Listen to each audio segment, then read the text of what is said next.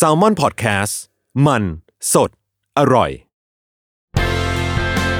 Pro and Constitution กับผม ไอติมพริตวัชรศิลป์สวัสดีครับ ผู้ฟังทุกท่านนะครับ ยินดีต้อนรับกลับเข้าสู่รายการ Pro and Constitution รัฐธรรมนูญไทยดีไซน์ได้กับผมไอติมพริตวัชรศิลป์สำหรับใครที่ติดตามรายการนี้มาในตอนผ่านๆมาเนี่ย ก็อาจจะพอสังเกตได้นะครับ ว่าในแต่ละตอนเนี่ยเราพยายามจะตั้งหัวข้อนะครับที่เป็นสถาบันทางการเมืองที่อยู่ภายใต้รัฐธรรมนูญ แต่ละสถาบันในประเทศนะครับไม่ว่าจะเป็นรัฐสภา ไม่ว่าจะเป็นเรื่องของระบบการเลือกตั้ง ไม่ว่าจะเป็นคณะรัฐมนตรี วันนี้เนี่ยหัวข้อสำหรับเราตอนนี้เนี่ยก็จะเป็นอีกสถาบันหนึ่งที่ก็ถือว่าเป็นสถาบันทางการเมืองที่สำคัญเหมือนกัน ที่ถูกระบุไว้ในรัฐธรรมนูญนั่นก็คือสถาบันพระมหากษัตริย์นะครับ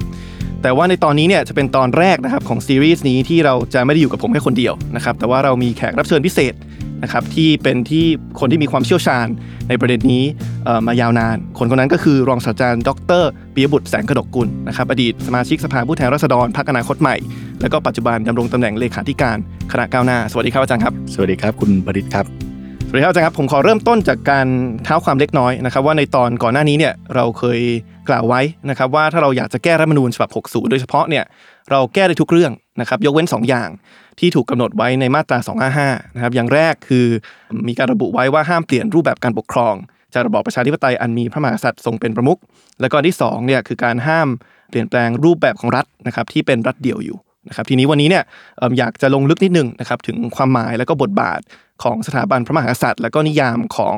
ระบบการปกครองที่เราเรียกว่าประชาธิปไตยอันมีพระมหากษัตริย์ทรงเป็นประมุขนะครับผมเริ่มต้นคำถามแรกด้วยการให้อาจารย์อาจจะลองนิยามให้กับคนผู้ฟังที่อาจจะไม่ได้เชี่ยวชาญเรื่องนี้มากก่อนนะครับว่าความหมายของการเป็นประชาธิปไตยอันมีพระมหากษัตริย์เป็นประมุขหรือว่าที่เราอาจจะได้ยินกันในข้อเรียกร้องของผู้ชุมนุมว่าต้องการให้สถาบันพระมหากษัตริย์อยู่ภายใต้รัฐธรรมนูญนะครับหรือว่าภาษาอังกฤษคือคำว่า constitutional monarchy ซึ่งก็แปลว่า constitution แปลว่ารัฐธรรมนูญแล้วก็ monarchy แปลว่าสถาบันพระมหากษัตริย์เนี่ยในนิยามของอาจารย์เนี่ยมันมันแปลว่าอะไรครับ ครับผมขออนุญาตเริ่มต้นอย่างนี้ก่อนแล้วกันนะครับว่าการกำเนิดขึ้นของโมนาคีเนี่ยนะครับแล้วหลังจากนั้นก็ค่อยพัฒนาการจากแอบสูตรโมนาคีขยับเข้าไปเป็น constitutional monarchy parliamentary monarchy เนี่ยมันมีที่มาที่ไปอย่างไร ปฏิเสธไม่ได้เลยครับว่าจุดเริ่มต้นที่สำคัญอันหนึ่งก็คือที่ประเทศอังกฤษนะครับหลังจากนั้นก็หลากหลายประเทศในยุโรปนะครับพัฒนาตามมานะครับในส่วนของไทยเนี่ยก็พัฒนากันมาหลังปี 2475นะ ทีนี้ลองดูประวัติศาสตร์การเกิดขึ้นของ constitutional monarchy parliamentary monarchy ในต่างประเทศเนี่ยเราจะพบว่ารูปแบบของรัฐรุ่นแรก ๆ ที่เกิดขึ้นมา concept ความคิดเรื่องรัฐเนี่ยมันเกิดในศตวรรษที่ 15นะครับรัฐรุ่นแรกๆเนี่ยจะเป็นรัฐสมบูรณาญาสิทธิ์กันทั้งนั้นแหละ โดยเฉพาะอย่างยิ่งในช่วงเวลาที่พระมหากษัตริย์นั้นแยกตัวออกจากศาสนจักรได้เด็ดขาดมากขึ้นนะครับก็ขึ้นมาเป็น absolute monarchy ทีนี้พอขึ้นมาเป็น absolute monarchy เนี่ยมันก็มี คลื่นพลังของกลุ่มชนชั้นต่างๆ เพิ่มขึ้นมาขึ้นมากขึ้นมากขึ้นนะครับชนชั้นสำคัญสำคัญที่ขึ้นมาขอแบ่งอำนาจจากพระมหากษัตริย์ไปเนี่ยนะครับเริ่มต้นก็คือพวกขุนนาง หลังจากนั้นก็ขยับออกมาเป็นที่พวกชนชั้นที่เราเรียกกันในภาษาอังกฤษกันว่าภาษาฝรั่งเศสกันว่าบุกชัวนะครับซึ่งภาษาไทยเราเรียกกันว่าชนชั้นกระดุมผีนะครับคือคนที่เริ่มมีความรู้ ความสามารถเริ่มมีทรัพย์สินเป็นของตนเองจ่ายภาษี คนเหล่านี้ก็รู้สึกว่าอยากจะเข้าไปแบ่งปันอำนาจในทางการเมืองนะครับดังนั้นจากแอบสูตรโมนาคีที่พระมหากษัตริย์เป็นทุกสิ่งทุกอย่างและมีขุนนางต่างๆนะครับคอยให้ความช่วยเหลือนะครับอำนาจเหล่านี้ก็ถูกถ่ายโอนไปมากขึ้นนะครับก็คือมีการเรียกร้องว่าต่อไปนี้เวลาจะออกกฎหมายมาใช้บังคับกับคนทุกๆ คนในประเทศจำเป็นต้องถามประชาชนก่อน จะเก็บภาษีอยู่ดีๆ จะเก็บก็ต้องไปถาม เจ้าของ เงินที่จะจ่ายภาษีก่อนนะครับ อันนี้จึงเป็นที่มาของการสร้างสภาขึ้นมาว่า อย่างน้อยที่สุด คุณจะออกพระราชบัญญัติใช้ในประเทศของคุณ คุณจะออกพระราชบัญญัติที่จะเก็บภาษีคนในประเทศของคุณ ควรต้องมาถามผู้แทนของประชาชนเสียก่อน มันก็เกิดสภาขึ้นมานะครับดังนั้นอำนาจส่วนแรกที่ถูกเฉือนออกไปจากพระมหากษัตริย์คืออำนาจนิติบัญญัตินะครับไปอยู่ที่สภาส่วนพระมหากษัตริย์ก็ยังมีฐานที่มั่นอยู่ในอำนาจบริหารนะครับ โดยแต่งตั้งถ้าจะเรียกในภาษาคล้ายๆ กับ สมัยเรายังเป็นสมบูรณาสิทธิ์เนี่ยก็คืออัครมหาเสนาบดีนะครับก็คือนายกรัฐมนตรีนี่แหละนะครับก็ตั้งคนคนหนึ่งไปบริหารนะครับไปบังคับใช้กฎหมายนะครับมาตรฐานที่มั่นของฝ่ายพระมหากษัตริย์ก็ยังอยู่ที่รัฐบาลนั่นเองนะไอ้คำที่เราเรียกกันติดหูติดปากว่า royal government รัฐบาลในพระบาทสมเด็จพระเจ้าอยู่หัวเนี่ยคำคำนี้ไม่ใช่เป็นเรื่องบังเอิญนะครับไม่ใช่เป็นเรื่องที่ประดิษฐ์ขึ้นมา เพื่อเฉพาะของประเทศไทย แต่มันคือสืบสาวเราเรื่องมาว่า พระมหากษัตริย์ยังเป็นหัวหน้าของฝ่ายบริหารอยู่ ส่วนสภานั้นหลุดมือไปเรียบร้อยแล้ว มีการเลือกตั้งขึ้นมา ซึ่งการเลือกตั้งช่วงแรกก็ยังไม่ได้ให้สิทธิ์กับทุกคนนะฮะมันยังผูกพันกับคนที่จ่ายภาษีถึงเกณฑ์อะไรต่างๆ แล้วสิทธิเลือกตั้งมันก็ค่อยขยับขยับมามากขึ้นว่า ครอบคลุมทั่วไป ทีนี้พอคู่ฝ่ายบริหาร กับพอคู่ของฝ่ายนิติบัญญัติเนี่ยเผชิญหน้ากัน ก็จะต้องหาทางออกแบบความสัมพันธ์ซึ่งกันและกันว่าตกลงและสัมพันธ์กันอย่างไร นี่จึงเป็นจุดเริ่มต้นของการเกิดขึ้นของระบบรัฐสภา ระบบรัฐสภาที่ใช้กันอยู่ในยุโรปตะวันตกหลายประเทศใช้ในประเทศอังกฤษและใช้ในประเทศไทยเนี่ยมันแตกต่างจากระบบประธานาธิบดี ระบบประธานาธิบดีเนี่ยมันแบ่งแยกอำนาจกันขาด บริหารอยู่ส่วนบริหารนิติบัญญัติอยู่ส่วนนิติบัญญัติ แต่พอเป็นระบบรัฐสภาเนี่ยบริหารกับนิติบัญญัติมันจะไขว้กันอยู่นะครับมันจะมีความสัมพันธ์ร่วมกันอยู่ ทีนี้มันเริ่มต้นจากนี้ก่อนว่าพระมหากษัตริย์อยู่ฝ่ายบริหาร นิติบัญญัติอยู่ที่สภานะครับทำให้คณะรัฐมนตรีต้องรับผิดชอบต่อทั้งสององค์กรนี้ คณะรัฐมนตรีต้องรับผิดชอบต่อพระมหากษัตริย์ในฐานะคนตั้งมา ในขณะเดียวกันคณะมนตรีก็ต้องไปรับผิดชอบต่อสภาด้วย เพราะถ้าคุณไม่ได้รับความไว้วางใจจากสภาคุณก็ถูกเตะออก ถ้าหากสภาไม่ออกกฎหมาย ตามที่พวกคุณต้องการ คุณก็ทำงานบริหารไม่ได้ เราจึงเรียกในสมัยนั้นว่านี่คือระบบรัฐสภาแบบ dualism dualism ในที่นี้คือ ตัวหัวหน้าฝ่ายบริหารคือนายกเนี่ยต้องรับผิดชอบต่อพระมหากษัตริย์ด้วย และรับผิดชอบต่อตัวสภาด้วย ทีนี้จาก dualism มันค่อยๆขยับกลายมาเป็น monism หมายถึงว่าต่อไปนี้ไปรับผิดชอบต่อสภาอย่างเดียวมากขึ้นมากขึ้น ยกตัวอย่างเช่น เวลาสภาเนี่ยเขาอยากได้ใครเป็นนายกเนี่ยมันต้องได้รับการสนับสนุนจากเสียงข้างมากของสภาใช่ไหมพระมหากษัตริย์ก็เริ่มถูกบีบบังคับ คุณจะตั้งใครก็ตามมาเป็นนายกไม่ได้ละ คุณต้องตั้งคนที่มันมีเสียงข้างมากในสภาสนับสนุน หรือแม้บางทีพระมหากษัตริย์อยากปลดนายกรัฐมนตรีออก ปลดไปแล้วปรากฏว่าไอเสียงข้างมาก โหวตเลือกเอาคนที่เป็นที่พระมหากษัตริย์ไม่ไม่พึงพอพระทัยเนี่ยกลับมาอีก หรือยุบสภาทิ้ง พระมหากษัตริย์ยุบสภาทิ้งไปเลือกตั้งกันใหม่ ปรากฏว่าเสียงข้างมากที่พระมหากษัตริย์ทรงไม่พึงพอพระทัยเนี่ยกลับเข้ามาเยอะกว่าเดิมอีกพอเจออย่างนี้มากขึ้นมากขึ้นพระมหากษัตริย์ก็ต้องถอยถอยพอถอยไปเรื่อยๆ มันก็เริ่มเข้ารูป parliamentarism มากขึ้น ซึ่งมันเพิ่งปรากฏให้ชัดกันในช่วงอ่าศตวรรษที่ 19 นี่เองนะครับปลายศตวรรษที่ 19 ต่อ 20 นี่เองว่า ตกลงแล้ว ฝ่ายบริหารต่อไปนี้ให้ไปขึ้นตรงต่อสภา รับผิดชอบต่อสภา นายกก็คือเสียงข้างมากของสภา ถ้าสภาไม่ไว้วางใจคุณก็พ้นจากตำแหน่ง นายกก็มีอำนาจในการยุบสภาได้ ส่วนพระมหากษัตริย์ก็เป็นแต่เพียงประมุขของรัฐที่อยู่เหนือการเมืองขึ้นไปนะครับ มันก็ค่อยๆพัฒนาแบบนี้ดังนั้นถ้าเราสังเกต เวลาเราพูดคำว่า constitutional monarchy เนี่ยมันจึงต้องมีองค์ประกอบอยู่ 3 องค์ประกอบอยู่ร่วมกัน 1. ยืนยันว่า เป็นโมนาคีมีพระมหากษัตริย์เป็นประมุขสืบทอดทางสายโลหิตสองมันจะต้องเป็นระบบรัฐสภาแน่ๆและระบบรัฐสภามันก็จะขยับมาเป็นฝ่ายบริหารรับผิดชอบต่อสภาเท่านั้น ไม่ต้องรับผิดชอบต่อพระมหากษัตริย์ อันที่ 3 คือมันต้องยึดประชาธิปไตยนะครับหลัก democracy เอาไว้นะมันจะมี3 3องค์ประกอบที่ ยึดกลุ่มตรงนี้ไว้จนออกมาเป็นรูปแบบที่เราเรียกกันว่า constitutional monarchy พระมหากษัตริย์อยู่ใต้รัฐธรรมนูญแต่ไม่ได้อยู่ดีๆ มนุษย์คิดขึ้นมาแล้วมานั่งกำหนดเป็นข้อๆนะฮะมันคือพัฒนาการในทางประวัติศาสตร์ ซึ่งเกิดขึ้นในอังกฤษเกิดขึ้นในหลากหลายประเทศในยุโรป ทีนี้พอมันเอาเข้ามานำเข้ามาในเอเชียนะครับญี่ปุ่นนี่เริ่มก่อนตุรกีนะครับแล้วก็ไทยเนี่ยเริ่มทีหลังสุดเนี่ย คือประเทศที่ไม่ได้ผ่านการต่อสู้แบบที่ยุโรปเขาเจอเนี่ย แต่เรารู้สึกว่ามันต้องเอาวิธีคิดแบบประชาธิปไตยมาแล้ว ต้องให้พระมหากษัตริย์อยู่ใต้รัฐธรรมนูญแล้วเนี่ย เราก็จะไม่มีการต่อสู้ของสถาบันการเมืองแบบที่อังกฤษเขาเจอกัน เราก็ไปเปิดดูว่าไอ้ regime ระบอบการปกครองแบบอังกฤษมันเป็นยังไง ที่เราเรียกกันเวสต์มินสเตอร์เนี่ยนะเวลาจะข้ามน้ำข้ามทะเลมาเป็น Eastminster เนี่ยมันจะมันมันจะอธิบายยังไงนะครับ ก็เขียนออกมาเป็นลายลักษณ์อักษรเป็นรัฐธรรมนูญขึ้นมานะครับ อันนี้ก็จึงเป็นที่มาที่ไปนะครับ ตอนหลังการอภิวัฒน์สยาม 24มิถุนายน2475 เนี่ย ก็มีปัญหาตรงนี้ครับ คุณประดิษฐ์ คือรัฐธรรมนูญฉบับแรกของไทย 27 มิถุนายน2475 เนี่ย ไม่ได้เขียนในลักษณะระบบรัฐสภาเหมือนที่อังกฤษเขาเป็นอืมซึ่งมันเป็นธรรมดาของรัฐธรรมนูญหลังปฏิวัติใหญ่ที่ยังคุมไม่อยู่อะจำเป็นต้องให้อำนาจแก่พวกคณะปฏิวัติไว้เด็ดขาดจ่อย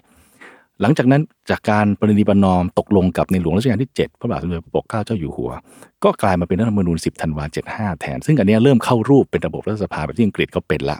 แต่ปัญหามันก็เกิดขึ้นอยู่ดี อย่างที่ผมเรียนคือ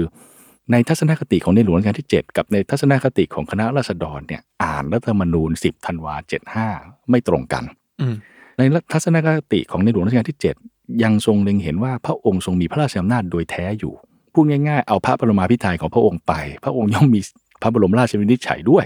ไม่ใช่เอาแต่ชื่อไปใช้เฉยๆ ในขณะเดียวกันคณะรัษฎรเนี่ยมองจากมุมแบบที่อังกฤษเขาสำเร็จเรียบร้อยแล้วอะ แล้วก็มาบอกว่าเนี่ยถ้าจะทำเนี่ยก็ก็คือคนที่รับผิดชอบมันก็คือคนรับสนอง เช่น สมมุติคุณจะแต่งตั้งสภาประเภทที่สองซึ่งมาจากพระมหากษัตริย์ลงภาพประนมพิไทยแต่งตั้งเนี่ยนั่นหมายความว่าฝ่ายการเมืองเขาจะเป็นคนคัดมา แล้วพระมหากษัตริย์เซ็นอย่างเดียวจบ นะครับ แต่ในขณะเดียวกันมุมของพระมหากษัตริย์บอกว่าไม่ได้สิเธอเอาลายเซ็นฉันไปใช้ ฉันต้องมีสิทธิ์เลือกด้วย มันก็เกิดปะทะขัดแย้งกันไป ซึ่งเรื่องนี้เป็นเหตุจนนำมาสู่การสละราชสมบัติของในหลวงรัชกาลที่ 7 ตอนปี 2477 ถามว่าเรื่องนี้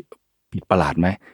อังกฤษก็ผ่านตรงนี้มานะครับ กว่าที่สภากว่าที่รัฐบาลจะยันกับพระมหากษัตริย์ จนเข้ารูปเข้ารอยแบบ constitutional ที่ที่เราเห็นทุกวันนี้ก็จะผ่านเรื่องเหล่านี้มานะครับ ของเราก็ก็ผ่านเรื่องตรงนี้มา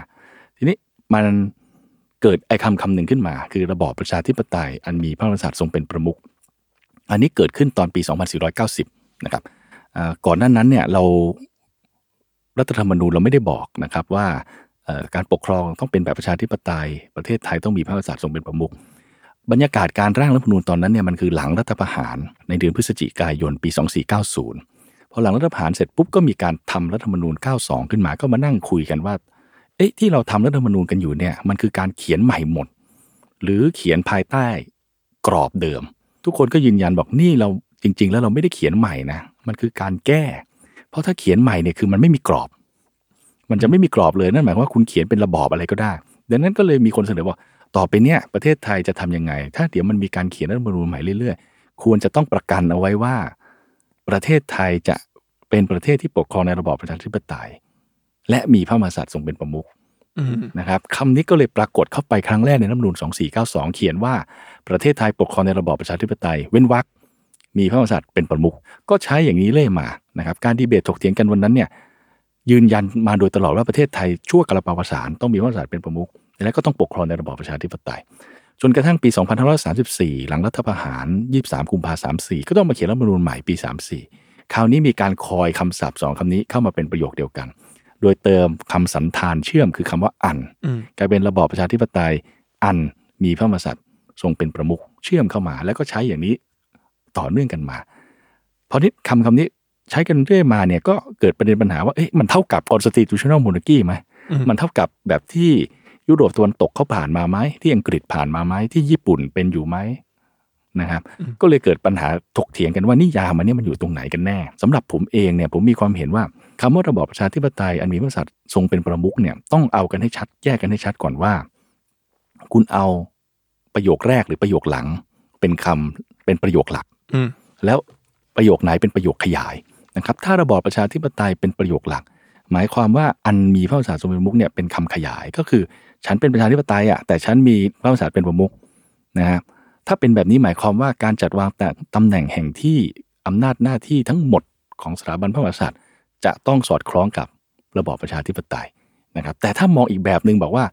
อันหลังต่างหากมีพระมหากษัตริย์ทรงเป็นประมุขต่างหากเป็นคำหลัก ระบอบประชาธิปไตยเองเนี่ยต้องปรับตัวให้เข้ากับคำว่าพระมหากษัตริย์เป็นประมุขอันนี้ก็จะเป็นอีกระบอบหนึ่งอืมและตรงเนี้ยมันที่ปัญหาที่ผ่านมาคือว่า การถกเถียงกันเรื่องเนี้ยไม่เคยมีการนิยามกันให้ชัด ว่าเอ้ยคุณจะเอาอย่างไงพูดแต่เพียงอย่างเดียวว่าประเทศไทยต้องปกครองในระบอบประชาธิปไตยอันมีพระมหากษัตริย์ทรงเป็นประมุขแต่ในรายละเอียดนะครับ ไม่เคยมาพูดคุยกันดังนั้นปัญหาตัวนี้คือเกิดขึ้นว่า ตกลงแล้วประเทศไทยยืนพื้นไหมว่าจะเป็นระบอบประชาธิปไตย ถ้าเกิดสมมติฝ่ายหนึ่งเห็นว่าไม่ได้พูดถึงเรื่องนี้ไม่ได้เลย เขายืนยันว่าเป็นระบอบสมบูรณาญาสิทธิ์อ้าวอันนี้ก็เป็นอีกเรื่องหนึ่งนะฮะอืมแต่ถ้าคุณยืนยันว่าเป็นระบอบประชาธิปไตย แล้วต้องมีพระมหากษัตริย์เป็นประมุขเนี่ยมันก็ต้องอธิบายให้สอดคล้องกับกับระบบที่ที่หลากหลายประเทศเขาทำกันนะครับ ที่อาจารย์เล่าให้ฟังว่ามุมมองตั้งแต่ปี 2475เนี่ยมันมองต่างกันครับระหว่างคณะราษฎรกับครับรัชกาลที่ 7 ใช่ไหมครับ ว่านิยามของคำว่าการมีพระมหากษัตริย์เป็นประมุขนี่คืออะไร คณะราษฎรอาจจะมองคล้ายๆกับประเทศอังกฤษณเวลานั้น ในเวลาที่สำเร็จเรียบร้อยแล้วนะสร้างอ่าระบบรัฐสภาเรียบร้อยเอาพระมหากษัตริย์อยู่ใต้รัฐธรรมนูญเรียบร้อยแล้วอ่านะครับผมทีนี้ในประเทศอื่นทั่วโลกเนี่ยที่เขามีพระมหากษัตริย์เป็นประมุขแล้วก็ยืนหยัดว่าเป็นประชาธิปไตยด้วยเนี่ยเขามีการมองบทบาทของพระมหากษัตริย์แตกต่างกับอังกฤษไหมครับ หรือว่าทุกที่ที่เป็น constitutional monarchy ที่เป็นประชาธิปไตยที่แท้จริงเนี่ยคือยึดโมเดลอังกฤษเหมือนกันหมดครับคือตัวอย่างหนึ่งที่เห็นได้ชัดพออังกฤษเริ่ม settle ได้เนี่ยแต่เขาไม่มีรัฐธรรมนูญลายลักษณ์อักษรอืมหลากหลายประเทศเนี่ยที่ต้องการ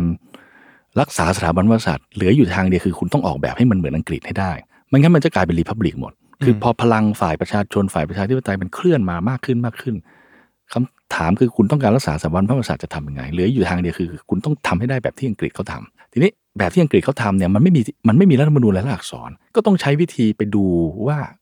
เนื้อหาการปกครองคุณเป็นยังไง แล้วคุณก็มาเขียนเป็นมาตราหนึ่งสองสามสี่ห้าไล่ไปเรื่อยๆ ทีนี้ปัญหาคือพอเขียนเป็นมาตราปุ๊บเนี่ยตัวอักษรเนี่ยพอถึงเวลาเมื่อถึงเวลามันใช้จริง มันก็อยู่ที่การตีความนะครับมันไม่ได้เป๊ะอย่างนั้น ของอังกฤษนี่เขาไม่มีปัญหาเลยเพราะเขาสู้กัน แล้วเขาก็ค่อยเกิดเป็น convention ขึ้นมา แต่ที่พอคุณไปเขียนเป็นตัวอักษรเนี่ยปัญหามันก็เกิดขึ้นทันทีผมยกตัวอย่างหนึ่งที่เห็นได้ชัดที่สุด เวลาเขียนว่าพระมหากษัตริย์ต้องลงพระปรมาภิไธยประกาศใช้เนี่ยต้องคือสภาตรากฎหมายเสร็จ และพระมหากษัตริย์มีหน้าที่ในการ sanction กฎหมายไอ้คำนี้เกิดปัญหาขึ้นมาว่า เอ๊ะ แล้วถ้าพระมหากษัตริย์ไม่ sanction น่ะกฎหมายใช้ไม่ได้เลยใช่ไหมอืมคือสภาตรากฎหมายมาเสร็จแล้วพระมหากษัตริย์ไม่ลงพระปรมาภิไธย sanction กฎหมายให้ ประกาศใช้กฎหมายให้เนี่ย อย่างนี้กฎหมายใช้ไม่ได้เลยใช่ไหมถามว่าที่อังกฤษมีอะไรเขียนไหมไม่มี แต่มัน convention มันเกิดขึ้น คือสภามันกดดันทุกวัน อย่างที่คุณพริษฐ์ทราบดีคือ อังกฤษก็คือเซ็นทุกฉบับอืมแล้วต่อมาก็ค่อยมาสร้างสภาขุนนางใช่ไหมให้สภาอ่าขุนนางเป็น buffer ให้ด้วยการ veto ทิ้งแล้วก็กฎหมายพักไปหนึ่งปีอืมนี่คือรูปแบบที่เขาออกมา ทีนี้ไอ้ประเทศอื่นๆที่เอามาเนี่ย คุณก็เอาธรรมเนียมแบบที่อังกฤษมันเกิดขึ้นแล้วเอามาเขียนพอเขียนปุ๊บคำถามคือคุณบอกให้กษัตริย์ลงพระบรมไทยแซงชั่นประกาศใช้กฎหมาย แล้วใครจะเอาเอาอะไรไปล็อกมือพระมหากษัตริย์เซ็นกฎหมายได้ล่ะครับ ก็ถ้าเขาไม่เซ็นจะทำไงอืมก็จะเกิดปัญหาตรงนี้ขึ้นทันที ดังนั้นมันก็จะสุดท้ายมันก็จะกลับไปที่การต่อสู้กันระหว่างรัฐบาลสภา กับพระมหากษัตริย์อยู่ดีนะครับ ก็กดดัน พระมหากษัตริย์ถามว่าไม่อยากเซ็นทำไง แต่ถ้าไม่อยากเซ็นคือคุณฝืนมติมหาชน ฝืนสิ่งที่รัฐบาล สิ่งที่เสียงข้างมากในสภาเขาผลักดันออกมา พอไม่เซ็นเนี่ยมันก็เลยกลายเป็นว่าหนึ่งคนหนึ่งคนขวางมติมหาชนได้แต่นั้นก็จะถูกกดดันให้เซ็น เต็มที่ก็คุณก็ไปออกแบบวุฒิสภามาแล้วการมาเป็น buffer ให้หน่อย หรือเต็มที่ตัวอย่างหนึ่งที่น่าสนใจอย่างที่เบลเยียม เบลเยียมเนี่ยออกกฎหมายฉบับหนึ่งนะในสมัยรัชสมัยของพระมหากษัตริย์ King Baudouin เอ่อกฎหมายฉบับนั้นเนี่ยพูดถึงเรื่องการให้ผู้หญิงนะครับยุติการตั้งครรภ์ได้โดยสมัครใจหรือที่เราเรียกกันว่าทำแท้งอืมพอผ่านอันนี้ออกมาเนี่ยพระมหากษัตริย์ King Baudouin เนี่ยไม่ยอมเซ็นเพราะมันขัดกับจิตสำนึก ซึ่งพระองค์ก็เป็นแคทอลิกอะนะฮะเรื่องนี้มันขัดหลักการทางศาสนาของพระองค์พระองค์ก็ไม่ไม่ยอมทรงลงพระบรมไทยแต่ทีนี้ถ้าไม่เซ็นกฎหมายมันก็ใช้ไม่ได้เพราะรัฐธรรมนูญไปเขียนไว้ว่าต้องมีกฎหมายต้องให้พระมหากษัตริย์เซ็น เออจะทำยังไงพระองค์ก็ทรงไปสะกิดนายกรัฐมนตรีบอกเฮ้ยไปหาทางแก้ให้หน่อย ยังไงฉันก็ไม่เซ็น แต่ฉันก็ไม่อยากขวางนะ เพราะถ้าขวางก็คือฝืนมติมหาชน สุดท้ายเบลเยียมก็เลยไปใช้รัฐธรรมนูญมาตราหนึ่งก็คือพักพักงานนะครับพักการปฏิบัติหน้าที่พระมหากษัตริย์เอาไว้ชั่วคราวหนึ่งวัน แล้วตั้งรีเจนต์หรือผู้สำเร็จราชการมาเซ็นแทน แล้วก็ประกาศใช้ก็คือกฎหมายฉบับนี้ได้ใช้ แต่อย่างน้อยคิงโบดวงบอกใช้ไปโดยที่ฉันไม่ได้เซ็นไงอืมอืมอืมแต่ผู้สำเร็จราชการเซ็นแทนก็นี่ก็เป็นวิธีการหาทางออกเพราะฉะนั้นมันหมายความว่าพอคุณไปเอาไอ้สิ่งที่อังกฤษสร้างขึ้นมาแล้วมาประยุกต์มาเป็นรัฐธรรมนูญเนี่ยเวลาคุณอ่านเท็กซ์เนี่ยก็เช่น พระมหากษัตริย์ทรงแต่งตั้งนายกรัฐมนตรี ถ้าคุณอ่านแบบสมบูรณาญาสิทธิ์คุณก็จะเห็นว่าพระมหากษัตริย์ตั้งจริง ๆ ตามพระราชาฤทัยเลย แต่ถ้าคุณอ่านตามระบบรัฐสภา พระมหากษัตริย์ทรงมีพระบรมราชโองการแต่งตั้งนายกรัฐมนตรี แต่ก็ต้องแต่งตั้งตาม เสียงข้างมากของสภานะถ้าไม่ใช่ไปตั้งใครต่อใครก็ไม่รู้ขึ้นมาเป็นนะครับเพราะฉะนั้นมันก็เป็นพัฒนาการของมันเรื่อยมา แต่ถามว่ากว่าจะมาถึงตรงนี้ได้เนี่ยสถาบันการเมืองในระบบเนี่ยจำเป็นต้องต้องทัดทานนะครับทัดทานพระมหากษัตริย์ถ้าไม่ทัดทานเลยเนี่ยมันก็จะเลื่อนถลายไปกลายเป็นระบอบที่มันไม่ใช่ constitutional monarchy นะครับแสดงว่าสิ่งที่อาจารย์กำลังจะบอกคือว่าสเต็ปแรกหรือขั้นแรกเนี่ยคือต้องต้องยืนยืนหยัดก่อน ว่าเราจะอยู่ในระบอบประชาธิปไตยหรือไม่ใช่นะครับอันนั้นเป็นเป็นขั้นตอนแรกเสร็จ ทีนี้พอได้ขั้นตอนนั้นมาแล้วเนี่ยว่าเราจะยืนหยัดในหลักประชาธิปไตยเนี่ยก็ต้องทำคล้ายๆ กับสิ่งที่เบลเยียมทำก็คือว่ามันอาจจะมีการเขียนแหละว่าพระมหากษัตริย์ต้องลงพระปรมาภิไธยเอ่อเพื่อตรากฎหมายต่างๆเนี่ยแต่เมื่อไหร่ก็ตามที่กิจกรรมนั้นเนี่ยมันอาจจะขัดกับหลักมติมหาชน คือว่าคนในส่วนมากในประเทศเนี่ยต้องการเห็นกฎหมายเป็นแบบหนึ่งเนี่ย ก็ต้องหาวิธีการครับที่ทำให้การกระทำของท่านเนี่ยไม่มาขัดกับหลักของมติมหาชน ครับ เออยังมีตัวอย่างหนึ่งอันนี้ไปเอ็กซ์ตรีมอีกแบบหนึ่งเลยคือสวีเดนคือสวีเดนบอกว่าถ้าอย่างเงี้ยมีปัญหาเนี่ยก็กฎหมายทุกฉบับของประเทศสวีเดนเมื่อเสียงข้างมากผ่านเรียบร้อยแล้ว นายกรัฐมนตรีลงนามประกาศใช้เลยก็คือไม่ต้องมีไม่ต้องให้พระมหากษัตริย์ลงพระบรมพิไธยแต่มีพระมหากษัตริย์เป็นประมุขอ่าอะใช่ไหมแต่ว่าไม่ต้องให้พระมหากษัตริย์ลงพระบรมพิไธยเลย นี่ก็เป็นวิธีแบบที่สวีเดนทำนะครับเอ่ออย่างนอร์เวย์เนี่ยก็ยังเขียนให้พระมหากษัตริย์มีอำนาจวีโต้นะฮะเขียนชัดเลยว่าวีโต้ได้กี่วัน แต่ไม่ใช้อืม นะฮะแบบนี้เป็นต้นนะครับ ของไทยเรานะครับ ก็เขียนเอาไว้นะครับ ว่าให้มีพระราชอำนาจในการวีโต้แต่ในท้ายที่สุดสภาก็สามารถยืนยันกลับไปได้ ผมจึงอยากเชิญชวนท่านผู้ฟังคือมันต้องไปดูซีรีส์เดอะคราวจะรู้ศิลปะในการเผชิญหน้ากันระหว่างนายมนตรีนะครับ สภานะครับ กับตัวพระมหากษัตริย์ว่าวิธีการบริหารจัดการอำนาจเนี่ยมันมันจะทำอย่างไรให้ เพราะในท้ายที่สุดพระมหากษัตริย์ของอังกฤษเนี่ยประคับประคองอย่างนี้มาได้ ก็เพราะว่าทรงตระหนักว่าถ้าใช้พระราชอำนาจ เกินขอบเขต ใช้พระราชอำนาจล้นออกไปเนี่ยในท้ายที่สุดเนี่ยสถาบันพระมหากษัตริย์จะจะสั่นคลอนนะครับ แสดงว่าบทบาทของนายกรัฐมนตรีในฐานะหัวหน้ารัฐบาลเนี่ยมีความสำคัญมากครับในการคงไว้ซึ่งซึ่งระบอบประชาธิปไตยตรงนี้ครับเป็นเหมือนกับตัวแทนของภาคประชาชนที่จะไปไปคานครับเอ่อเมื่อเมื่อไหร่ก็ตามที่มีการใช้ หรือว่ามีความเสี่ยงที่จะใช้พระราชอำนาจเกินขอบเขตครับใช่ไหมครับมันสำคัญอีกมุมหนึ่งมุมกลับด้วยครับคุณประดิษฐ์ครับ คือ นายกรัฐมนตรีที่ดีนายกรัฐมนตรีที่ที่จะรักษาสถาบันพระมหากษัตริย์ได้เนี่ย จะต้องอ้างสถาบันพระมหากษัตริย์ให้น้อยที่สุด อืมเพราะว่าคุณเป็นฝ่ายการเมือง คุณเป็นฝ่ายบริหาร เมื่อไรก็ตามคุณอ้างว่านี่พระมหากษัตริย์ต้องการแบบนี้ คุณพยายามเชื่อมโยงว่าคุณมีความใกล้ชิดกับพระมหากษัตริย์มากกว่าคนอื่น ๆ คุณจงรักภักดีกับพระมหากษัตริย์มากกว่าคนอื่น ๆ ในท้ายที่สุดเนี่ยมันจะเกิดมุมกลับมาครับว่า มันหมายความว่าเป็นเนื้อเดียวกันใช่ไหมถ้าเป็นเนื้อเดียวกันอย่างนี้วิจารณ์นายกก็เท่ากับวิจารณ์พระมหากษัตริย์ใช่ไหมนะครับเพราะนายกไปอยู่ในแดนทางการเมืองแล้ว เรื่องในทางการเมืองตัดสินใจในทางนโยบายทำอย่างนี้ไม่ทำอย่างนั้นมันมีคนชอบกับคนไม่ชอบทุกเรื่องแทบจะไม่มีเรื่องไหนคนชอบร้อยเปอร์เซ็นต์ดังนั้นถ้าคุณอ้างทุกวันต่อให้พระมหากษัตริย์ แนะนำจริงก็ตามก็ต้องเก็บไว้เป็นความลับนะครับอย่างที่เราเราดูจากรัฐธรรมนูญอังกฤษมาเนี่ยบอกว่าพระมหากษัตริย์ทรงมีพระราชอำนาจทางประเพณีตามที่วอลเตอร์แบร์ช็อตเสนอเนี่ยบอกว่า ทรงมีพระราชอำนาจในการให้กำลังใจตักเตือนนะครับ ให้คำปรึกษา พวกเนี้ยทั้งหมดต้องเก็บเป็นความลับ เพราะถ้านายกพูดโปรธนาทุกวันบอก ผมได้รับการสั่งมาแล้วพระมหากษัตริย์ต้องการแบบนี้ปัญหาคืออ้าวแล้วประชาชนที่ไม่เห็นด้วยอะจะทำอย่างไร ต่อให้มีการแนะนำถ้าหากรักษาสถาบันจริงต้องเก็บให้เงียบที่สุดนะครับนะนั้นมันมันจึงสองทางคือด้านหนึ่งต้องคอยทัดทานเวลาใช้พระราชอำนาจล้นเกิน อีกด้านหนึ่งก็คือ ถ้าเกิดตนเอง จงรักภักดีรักษาสถาบันพระมหากษัตริย์จริงเนี่ยต้องอ้างให้น้อยที่สุด ยิ่งอ้างเยอะก็เท่ากับกำลังเอาพระมหากษัตริย์ลงมาอยู่ในแดนการเมือง ซึ่งมันมีคนชอบกับคนไม่ชอบอยู่แล้วเป็นเรื่องปกตินะครับทีนี้ผมอยากจะขยี้คำว่าประมุขนิดหนึ่งครับครับเพราะว่าแน่นอนในในตัวคำขยายความตรงนั้นเราบอกว่าประชาธิปไตยอันมีพระมหากษัตริย์ทรงเป็นประมุขเนี่ยบทบาทของประมุขในระบอบแบบเนี้ยครับมันควรจะมีอะไรบ้างเมื่อกี้อาจารย์เล่าให้ฟังว่ามันไม่ใช่ว่าเอ่อทุกแห่งที่กษัตริย์จะมีอำนาจในการลงพระบรมาภิไธยหรือว่าตรากฎหมายเนี่ยถ้าเราพูดถึงแบบ บทบาทขั้นพื้นฐานเลยของประมุขเนี่ยมันควรจะมีอะไรบ้างครับในในมุมมองของอาจารย์ คือรูปแบบประมุขของรัฐเนี่ยในโลกใบนี้มันก็มีสองแบบเท่านั้นแหละคือประมุขที่เป็นประธานาธิบดีกับประมุขที่เป็นกษัตริย์ ส่วนกษัตริย์จะใช้ชื่อกษัตริย์จะใช้ชื่อสุลต่านจะใช้ชื่อจักรพรรดิอะไรก็ว่าไป ลักษณะที่แตกต่างกันมีเพียงแต่ว่าประมุขที่เป็นประธานาธิบดีคือเป็นสามัญชนคนธรรมดา ไม่ได้มาจากการสืบทอดทางสายโลหิตนะครับแต่มาจากการเลือกจะเลือกโดยตรงหรือเลือกทางสภาก็สุดแท้แต่ ส่วนประมุขแบบพระมหากษัตริย์ นั่นก็คือประมุขของรัฐนั้นมาทางสืบทอดทางสายโลหิตนะครับ บางที่ก็ให้เลือกนะครับ บางที่ก็ไม่ให้เลือกนะครับ บางที่ต้องให้สภา approve ก่อน บางที่ไม่ต้อง อย่างของไทยนี่สภาไม่ได้ approve ก่อนปี 34เนี่ยสภา approve ได้นะครับ แต่หลังรัฐธรรมนูญ34 แล้วสภา approve ตำแหน่งพระมหากษัตริย์ไม่ได้ บางที่ให้เลือกกันเลย เช่นของพระราชาธิบดีของมาเลเซียนี่คือเวียนกันเป็น หรือของอกัมพูชาเนี่ยเขาจะมีคณะกรรมการเขาเรียกว่าคณะกรรมการราชบัลลังก์ นะครับประกอบไปด้วยหลาย ๆ ฝ่ายช่วยกันเลือกว่าใครเป็นพระมหากษัตริย์ โดยให้เลือกจากสองตระกูลเท่านั้น คือตระกูลนโรดมกับตระกูลนักองค์ อย่างนี้เป็นต้น แต่ของเรานี่เป็นอีกแบบหนึ่งนะครับ ทีนี้เอ่อไอแบบที่เป็นพระมหากษัตริย์เนี่ยปัญหาก็คือว่าพอเป็นประมุขของรัฐแบบนี้ มันจะต้องอย่างไรให้มันสอดคล้องกับโลกสมัยใหม่ จะทำไงให้มันสอดคล้องกับศตวรรษที่ 21 จะทำไงให้มันสอดคล้องกับหลักการประชาธิปไตย พอคุณเป็น head of state นั่นคือคุณเป็นตัวแทนของรัฐ คุณได้มีบทบาทในการใช้อำนาจรัฐ ได้ใช้งบประมาณแผ่นดินพูดง่ายๆตำแหน่งนี้มันอยู่ในแดนสาธารณะ ในแดนอำนาจรัฐนะครับ ในแดนใช้งบประมาณแผ่นดินพออยู่ในแดนสาธารณะหรือ Public เอ่อ Public Sphere แล้วเนี่ยนะครับ ปัญหามันก็คือมันต้องแยกแยะเรื่องตรงนี้ให้ออก มันไม่มีทางอธิบายได้ว่าคนที่มีอำนาจรัฐจริง ๆ สามารถผ่องถ่ายอำนาจนั้นไปให้ลูกหลานตัวเอง เป็นมรดกประจำตระกูลตัวเอง ผมยกตัวอย่างง่าย ๆ ถ้าท่านพลเอกประยุทธ์จันทร์โอชาเนี่ยอะยกตัวอย่างว่าเป็นนายกรัฐมนตรีอยู่ เกิดวันพรุ่งนี้เบื่อแล้วไม่อยากเป็น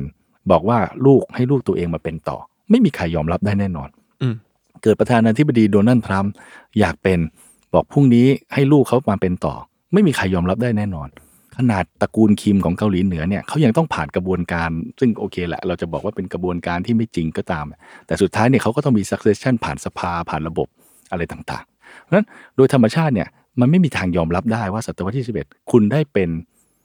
ตำแหน่งประมุขของรัฐแล้ว เมื่อคุณพ้นคุณให้ลูกของคุณเป็นต่อ ให้ตระกูลคุณเป็นต่อไปเรื่อยๆ แต่ตำแหน่งพระมหากษัตริย์มันเป็นตำแหน่งที่สืบทอดมาในทางประวัติศาสตร์ ถ้าเราต้องการรักษาตรงนี้เอาไว้เนี่ยจะออกแบบอย่างไรนะครับให้มันสอดคล้องกับโลกแบบปัจจุบันนะครับมันก็เหลือทางเดียวคือ ประมุขของรัฐนั้นจะต้องไม่มีอำนาจในทางการเมืองโดยแท้ เพราะถ้าคุณมีอำนาจในทางการเมืองโดยแท้เมื่อไหร่ปุ๊บ คุณจะตอบปัญหาเรื่องความรับผิดชอบในระบอบประชาธิปไตยไม่ได้เลย ผู้ใช้อำนาจรัฐในระบอบประชาธิปไตยทั้งหมดนะครับมันต้องมีฐานความชอบธรรมเชื่อมไปที่ประชาชน และมันจะต้องมีการถูกตรวจสอบรับผิดชอบในการกระทำของตนเอง ถ้าเกิดคุณยืนยันว่าประมุขของรัฐแบบพระมหากษัตริย์จะให้มีอำนาจทางการเมืองโดยแท้คำถามที่หนึ่งใครเลือกมาถูกไหมครับประชาชนไม่ได้เลือก แต่นี่มาจากตระกูลสืบทอดทางสายโลหิต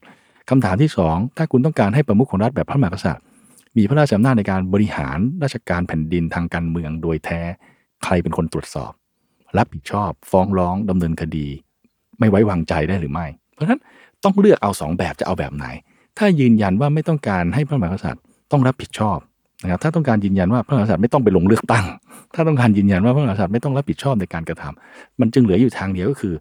ต้องให้พระมหากษัตริย์นั้นไม่ได้มีพระราชอำนาจทางการเมืองโดยแท้ เพื่อประคับประคองให้สถาบันแบบนี้อยู่ใน ในโลกแบบสมัยใหม่ ดังนั้นเราจึงเกิดสูตร the king can do no wrong พระมหากษัตริย์ไม่ทรงทำอะไรผิด the king can do no wrong เนี่ยถ้าอ่านแบบ absolute monarchy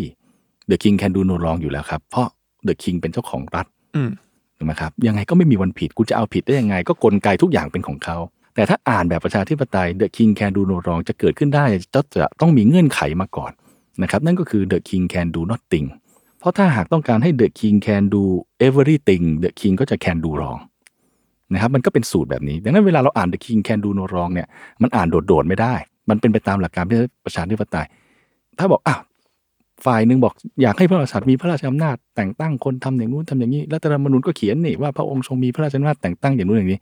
ก็ต้องถามกลับไปครับว่าหนึ่งความชอบธรรมทางประชาธิปไตยมาจากไหนใครเลือกพระมหากษัตริย์มาคำตอบคือไม่มีเพราะมาการจากการสืบทอดทางสายโลหิต ถามกลับไปว่า แล้วถ้าให้พระพระมหากษัตริย์ทรงแต่งตั้ง คนนู้นคนนี้ตามพระราชอัธยาศัยได้จริง แล้วมีความรับผิดไหม ถูกตรวจสอบได้ไหมนะครับถ้าเราไม่ต้องการเรื่องนี้ก็ต้องกลับไปสู่สูตร the king can do no wrong เพราะว่า the king can do nothing นั่นเอง แล้วพระบรมพิไทยทั้งหมดที่เซ็นลงไป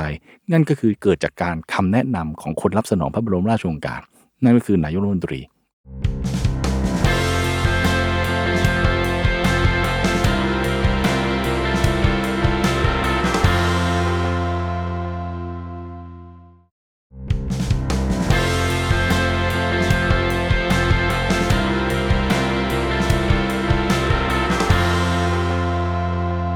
ครับทีนี้ผมอยากจะวกกลับมาจากหลักการมาพูดถึงบริบทปัจจุบันนิดนึงนะครับก็คือปฏิเสธไม่ได้ว่าปัจจุบันเนี่ยประเด็นเรื่องการปฏิรูปสถาบันเองเนี่ยก็กลายมาเป็นประเด็นหลักอย่างหนึ่งนะครับของผู้ชุมนุมทั้งสองฝ่าย ทั้งฝ่ายที่ออกมาเรียกร้องให้มีการเปลี่ยนแปลงให้มีการปฏิรูป แล้วก็อีกฝ่ายหนึ่งที่ออกมาบอกว่าเขาออกมาปกป้องสถาบันนะครับไม่ไม่ให้มีการปฏิรูป แล้วก็ไม่ให้มีการพูดถึง อาจจะเปรียบเทียบทฤษฎีที่อาจารย์กล่าวเมื่อกี้นิดหนึ่งครับกับบริบทในประเทศไทย ว่าตอนเนี้ยถ้าเราเอาอังกฤษเป็นโมเดลเป็นตัวตั้งเนี่ย เราใกล้หรือว่าห่างจากระบอบประชาธิปไตยอันมีพระมหากษัตริย์เป็นประมุขของอังกฤษมากน้อยแค่ไหนอย่างไรครับครับคือถ้าเราเอาเกณฑ์ประชาธิปไตยที่ยังรักษาสถาบันกษัตริย์เอาไว้อยู่เนี่ยซึ่งมันตอนนี้มันนอกจากอังกฤษมันก็เหลืออยู่ประมาณ 20 ประเทศนะครับคือเท่าที่ผมนับนับดูเนี่ยมีอยู่ประมาณ 43 ประเทศที่ยังมีพระมหากษัตริย์อยู่ แต่ว่า 43 ในนั้นเนี่ยมันมี 16 ประเทศแล้วที่อยู่ในเครือจักรภพซึ่งจริงๆ มันก็ไม่ควรจะนับถูกไหมครับ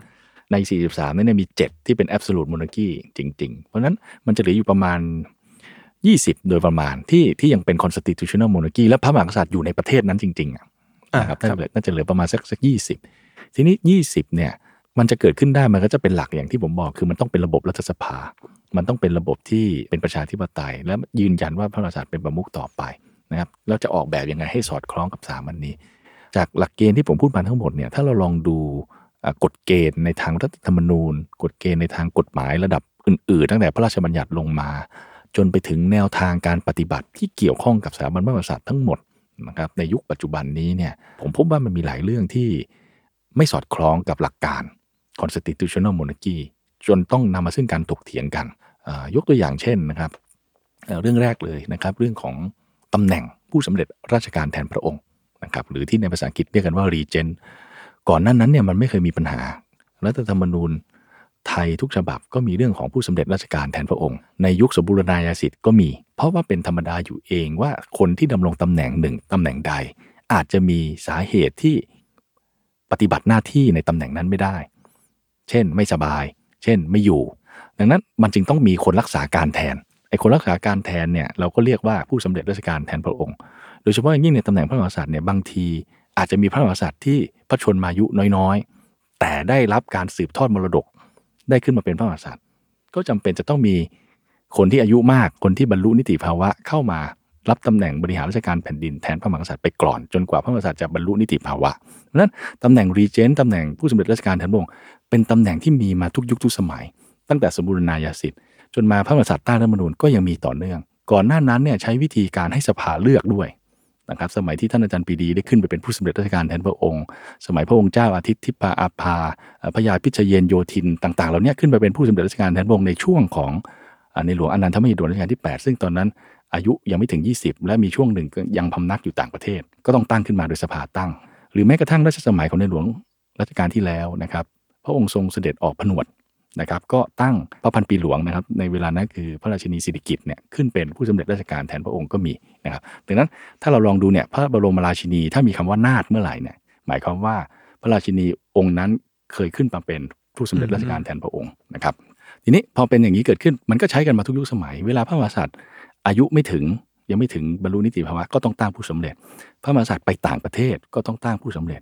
พระมหากษัตริย์เกิดอยู่ในสภาวะบริหารพระราชภาระไม่ได้ ก็ต้องตั้งผู้สำเร็จนะครับ เพื่อให้กิจการเดินต่อไปได้ นี่ความสำคัญของผู้สำเร็จนั้นก็คือมันสอดคล้องกับหลัก เรียกว่าความต่อเนื่องของรัฐ คือรัฐมันขาดขาดคนทำงานไม่ได้อืมรัฐเนี่ยมันเป็นสิ่งสมมุติใช่ไหมฮะแต่ว่าข้างในมันต้องมีคนเข้าไปใช้อำนาจรัฐ ทุกตำแหน่งมันจะมีการทำแทนตลอดไม่มีวันหยุดนายกรัฐมนตรีนะฮะวันนี้คุณไม่อยู่ คุณไม่อยู่ในตำแหน่งคุณก็ตั้งต้องตั้งรองนายกมารักษาการแทน ใช่ไหมครับมันก็จะเป็นอย่างนี้ชีวิตของรัฐมันไม่มีวันหยุดก็คือหลัก continuity of state ประมุขของรัฐก็เช่นเดียวกัน ทีนี้ขอบเขตของอำนาจรัฐเนี่ยมันไปจบที่ตรงไหน มันอยู่ที่เขตแดนตัวเองอือฮึนะครับเขตแดนรัฐเนี่ยมันมีองค์ประกอบคือ ดินแดนประชากรอำนาจอำนาจมันไปจดจดอยู่ที่ตรงไหนก็จดอยู่ที่เขตแดนของตัวเอง การแสดงออกของประมุขของรัฐคือ เมื่ออยู่ในประเทศก็จึงใช้อำนาจอยู่ในแดนของตัวเอง แต่ถ้าประมุขออกนอกประเทศปุ๊บก็จะต้องตั้งผู้สำเร็จ นะครับและผู้สำเร็จก็จะมาใช้อำนาจตรงนั้นแทน วิธีการมองเรื่องนี้มันให้เหตุผลอยู่สองข้อครับว่าทำไมพระมหากษัตริย์ไปต่างประเทศถึงต้องตั้งผู้สำเร็จ ข้อที่หนึ่งคือเป็นการให้เกียรติซึ่งกันและกันระหว่างรัฐกับรัฐ สมมุติว่าคุณประดิษฐ์ลองคิดดูอะพระมหากษัตริย์เสด็จไปอยู่อีกหนึ่งประเทศ ในขณะที่ประเทศตัวเอง ไม่มีผู้สำเร็จ ถ้าคิดเนี่ยมันเหมือนกำลังไปเหยียบเมืองเขานะอืมถูกไหมแต่ถ้าเดินทางไปพักผ่อนเดินทางไปเรื่องส่วนบุคคลเนี่ยในประเทศของคุณเนี่ย คุณตั้งผู้สำเร็จขึ้นมาแทนนั่นหมายความว่าประเทศของคุณก็ยังมีคนทำงานเป็นประมุขของรัฐอยู่ แต่ถ้าไม่ตั้งมันหมายความว่าเอาสถานะพระมหากษัตริย์ติดตัวเข้าไปด้วย เอาสถานะ head of state ติดตัวไปด้วย แล้วไปอยู่ต่างประเทศ อย่างนี้มันคือเหยียบเมืองเขาไงนี่คิดถึงเรื่องความสัมพันธ์ก่อนนะฮะอันที่สองคือมันมีปัญหาเรื่องการอย่างโดยเฉพาะยิ่งประเทศไทยเนี่ยการกระทำทั้งหมดที่ใช้อำนาจรัฐเยอะมากนะครับ ทั้งพระราชบัญญัติพระบรมราชโองการแต่งตั้งบุคคลไปดำรงตำแหน่งต่าง ๆ มันต้องมีพระบรมาภิไธย ถ้าไม่มีภาพระบรมาภิไธยมันใช้ไม่ได้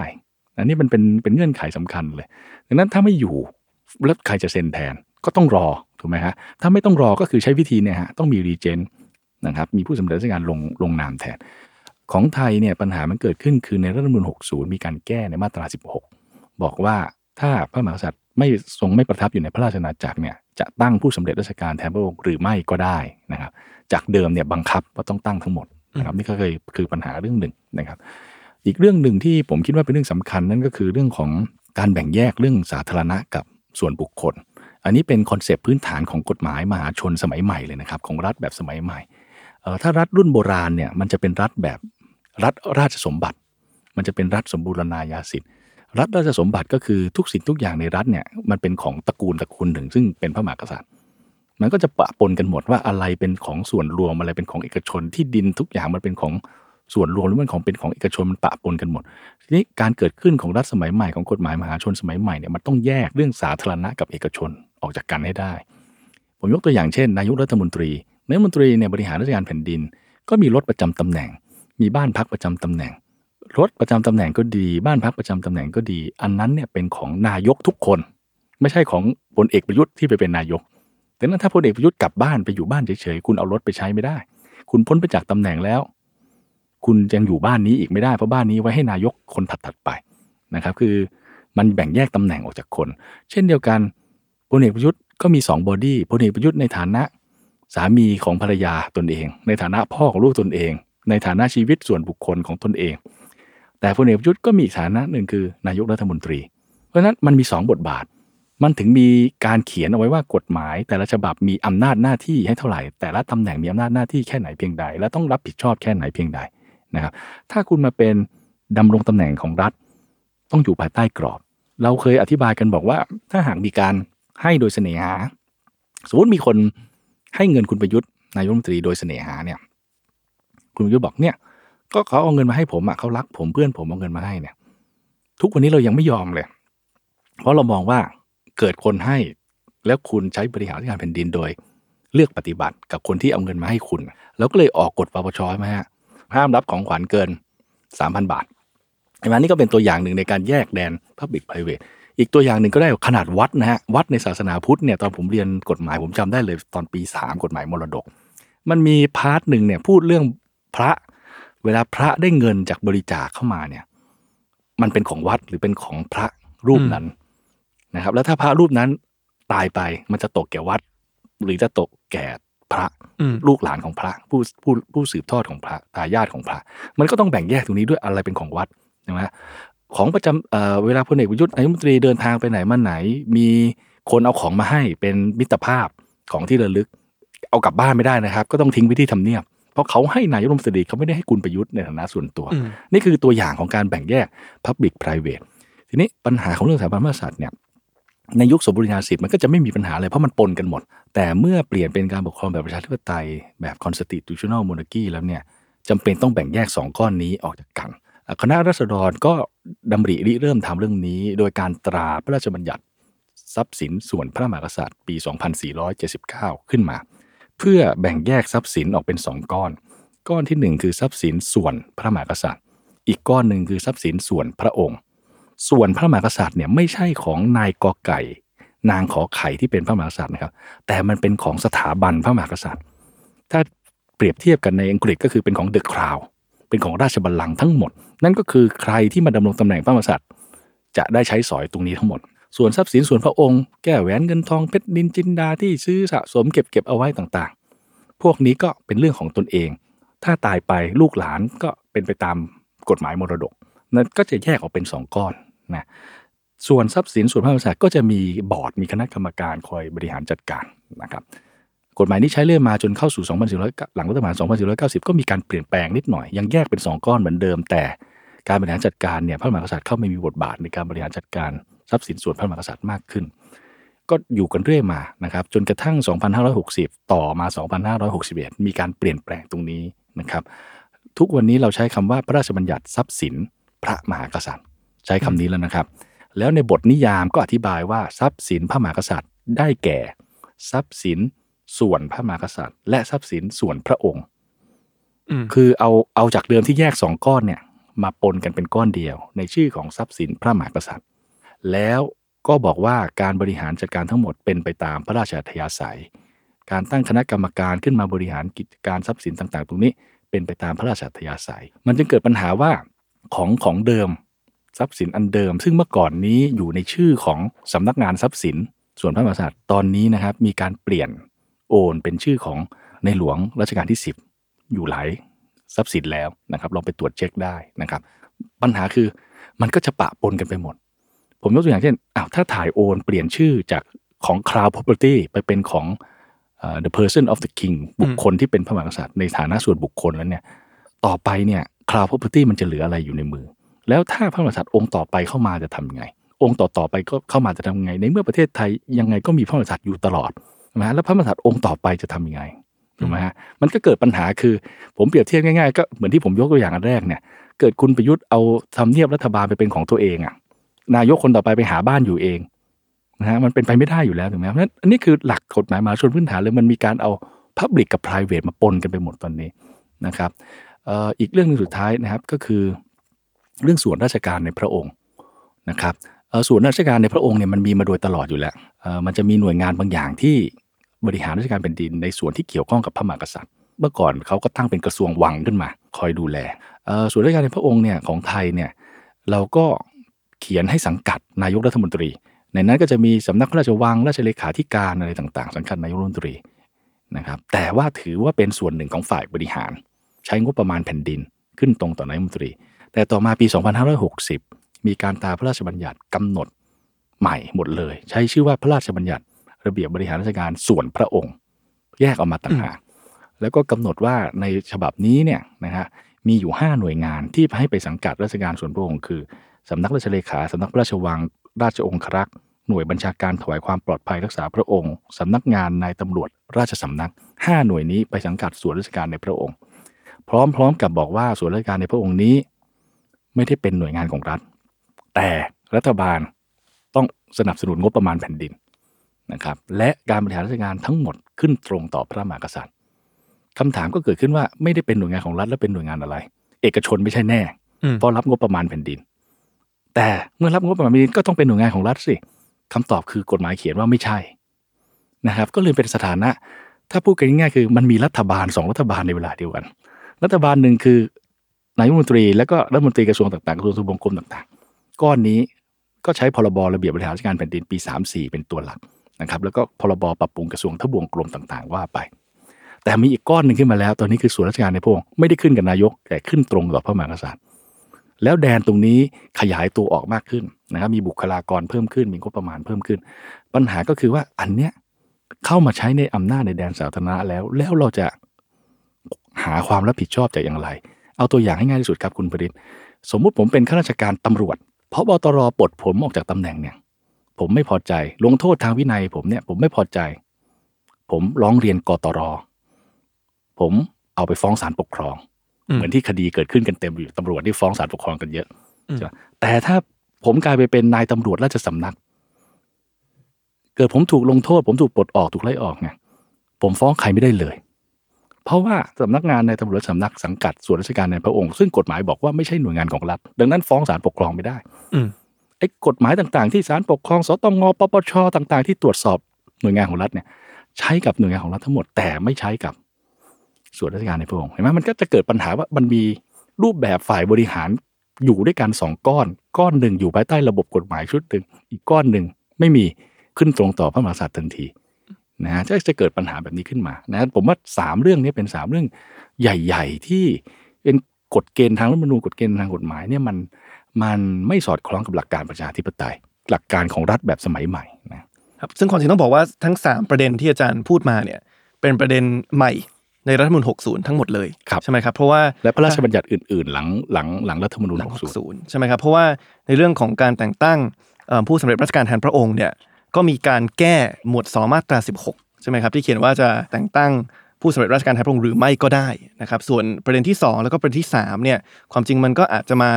จากมาตรา 15วรรคสองที่ไปเขียนว่าการจัดระเบียบราชการและการบริหารงานบุคคลของราชการในพระองค์เนี่ยให้เป็นไปตามพระราชอัธยาศัยตามที่บัญญัติไว้ในพระราชกฤษฎีกาครับครับแล้วแล้วทีนี้ก็ไปมีการไปตราพระราชบัญญัติตามมาบริหารราชการส่วนพระองค์ตามขึ้นมาอีกนะครับแล้วก็เกิดขึ้นในสมัยสภานิติบัญญัติแห่งชาติครับ ทีนี้ถ้าถ้าเกิดไปอีกขั้นหนึ่งเนี่ยก็ถ้าเราไปดูถึงการแก้ไขมาตราเหล่านี้เนี่ยเราก็จะเห็นว่าความจริงมันมีทั้งหมด 6 มาตราที่ถูกแก้ในรัฐธรรมนูญ60เนี่ยหลังจะมีการทำประชามติกับประชาชนไปแล้วนะครับอันนี้อาจารย์อาจารย์มีความความเห็นอย่างไรครับว่าอันนี้เป็นอีกในในเชิงของกระบวนการ มันสอดรับหรือว่าไม่สอดคล้องกับการอยู่ภายใต้ประชาธิปไตยอันมีพระมหากษัตริย์เป็นประมุขครับครับเอาเอาในแง่ตัวบทรัฐธรรมนูญก่อนนะครับ คือรัฐธรรมนูญ 60 เกิดขึ้นมาได้ ก็คือเกิดมาจากรัฐธรรมนูญ 57 รัฐธรรมนูญ 57 เกิดมาจากรัฐประหารนะครับ คือรัฐประหารเกิดขึ้นฉีกรัฐธรรมนูญ 50 ทิ้ง แล้วเขาก็ทำรัฐธรรมนูญ 57 ขึ้นมา รัฐธรรมนูญ 57 ก็จะไปบอกว่าการทำรัฐธรรมนูญ 60 นั้นต้องทำอย่างไรนะครับ ก็มีกระบวนการต่างๆ เต็มไปหมด เขาก็บอกว่าถ้ามันผ่านมาเรียบร้อยแล้วไปผ่านประชามติก็จะเข้าสู่พระมหากษัตริย์ลงพระปรินาพิไทยประกาศใช้ แก้อะไรอีกไม่ได้แล้ว เพราะมันจบตรงนั้นนะครับ เหลือรอลงพระปรินาพิไทยประกาศใช้อย่างเดียว นะครับแต่ปรากฏว่าเมื่อพลเอกประยุทธ์ทูลเก้าขึ้นไป เพื่อรอให้พระมหากษัตริย์ทรงลงพระบรมราชาประกาศใช้เนี่ยพระมหากษัตริย์ในหลวงทรงมีพระราชกระแสรับสั่งลงมา อันนี้เป็นความปรากฏชัดเจนในข่าวเลยนะครับ ไปเซิร์ชข่าวดูเจอหมดนะครับพลเอกประยุทธ์พูดเองด้วยว่าในหลวงทรงมีพระราชกระแสรับสั่งลงมาว่า ประสงค์จะแก้ไขในบางเรื่องของหมวดสองพระมหากษัตริย์ ทีนี้รัฐมนูล57 มันไม่ให้ทำครับ 57มันเขียนว่าวิธีการทำ60ต้องทำแบบเนี้ยซึ่งทำครบหมดแล้วเหลือลายเซ็นอย่างเดียว ไม่อนุญาตให้มีการแก้อีกแล้วนะครับแต่เมื่อเกิดเรื่องนี้ขึ้น ถามว่าพลเอกประยุทธ์ทำอะไร ก็ไม่ได้มีการเอ่อชี้แจงอะไรใด ๆนะครับ แต่ใช้วิธีไปที่สนชสนชก็ไปแก้ 57 ก่อนสนชไปลงลงมติแก้รัฐธรรมนูล57 เพื่อบอกว่าแม้ผ่านประชามติไปแล้วก็ยังแก้ได้อีก อืมแล้วหลังจากนั้นก็เอา 60 ไปแก้ แก้เสร็จแล้วค่อย กลับมาให้พระมหากษัตริย์ลงพระบรมพิไทยมันเลยกลายเป็นเหมือนสิ่งที่มันขัดกับตัวรัฐธรรมนูญ57เนี่ยเกิดขึ้นแล้วนะครับแล้วคุณก็ไปแก้รัฐธรรมนูญ57 ให้มันมาสอดคล้องกับสิ่งที่มันขัด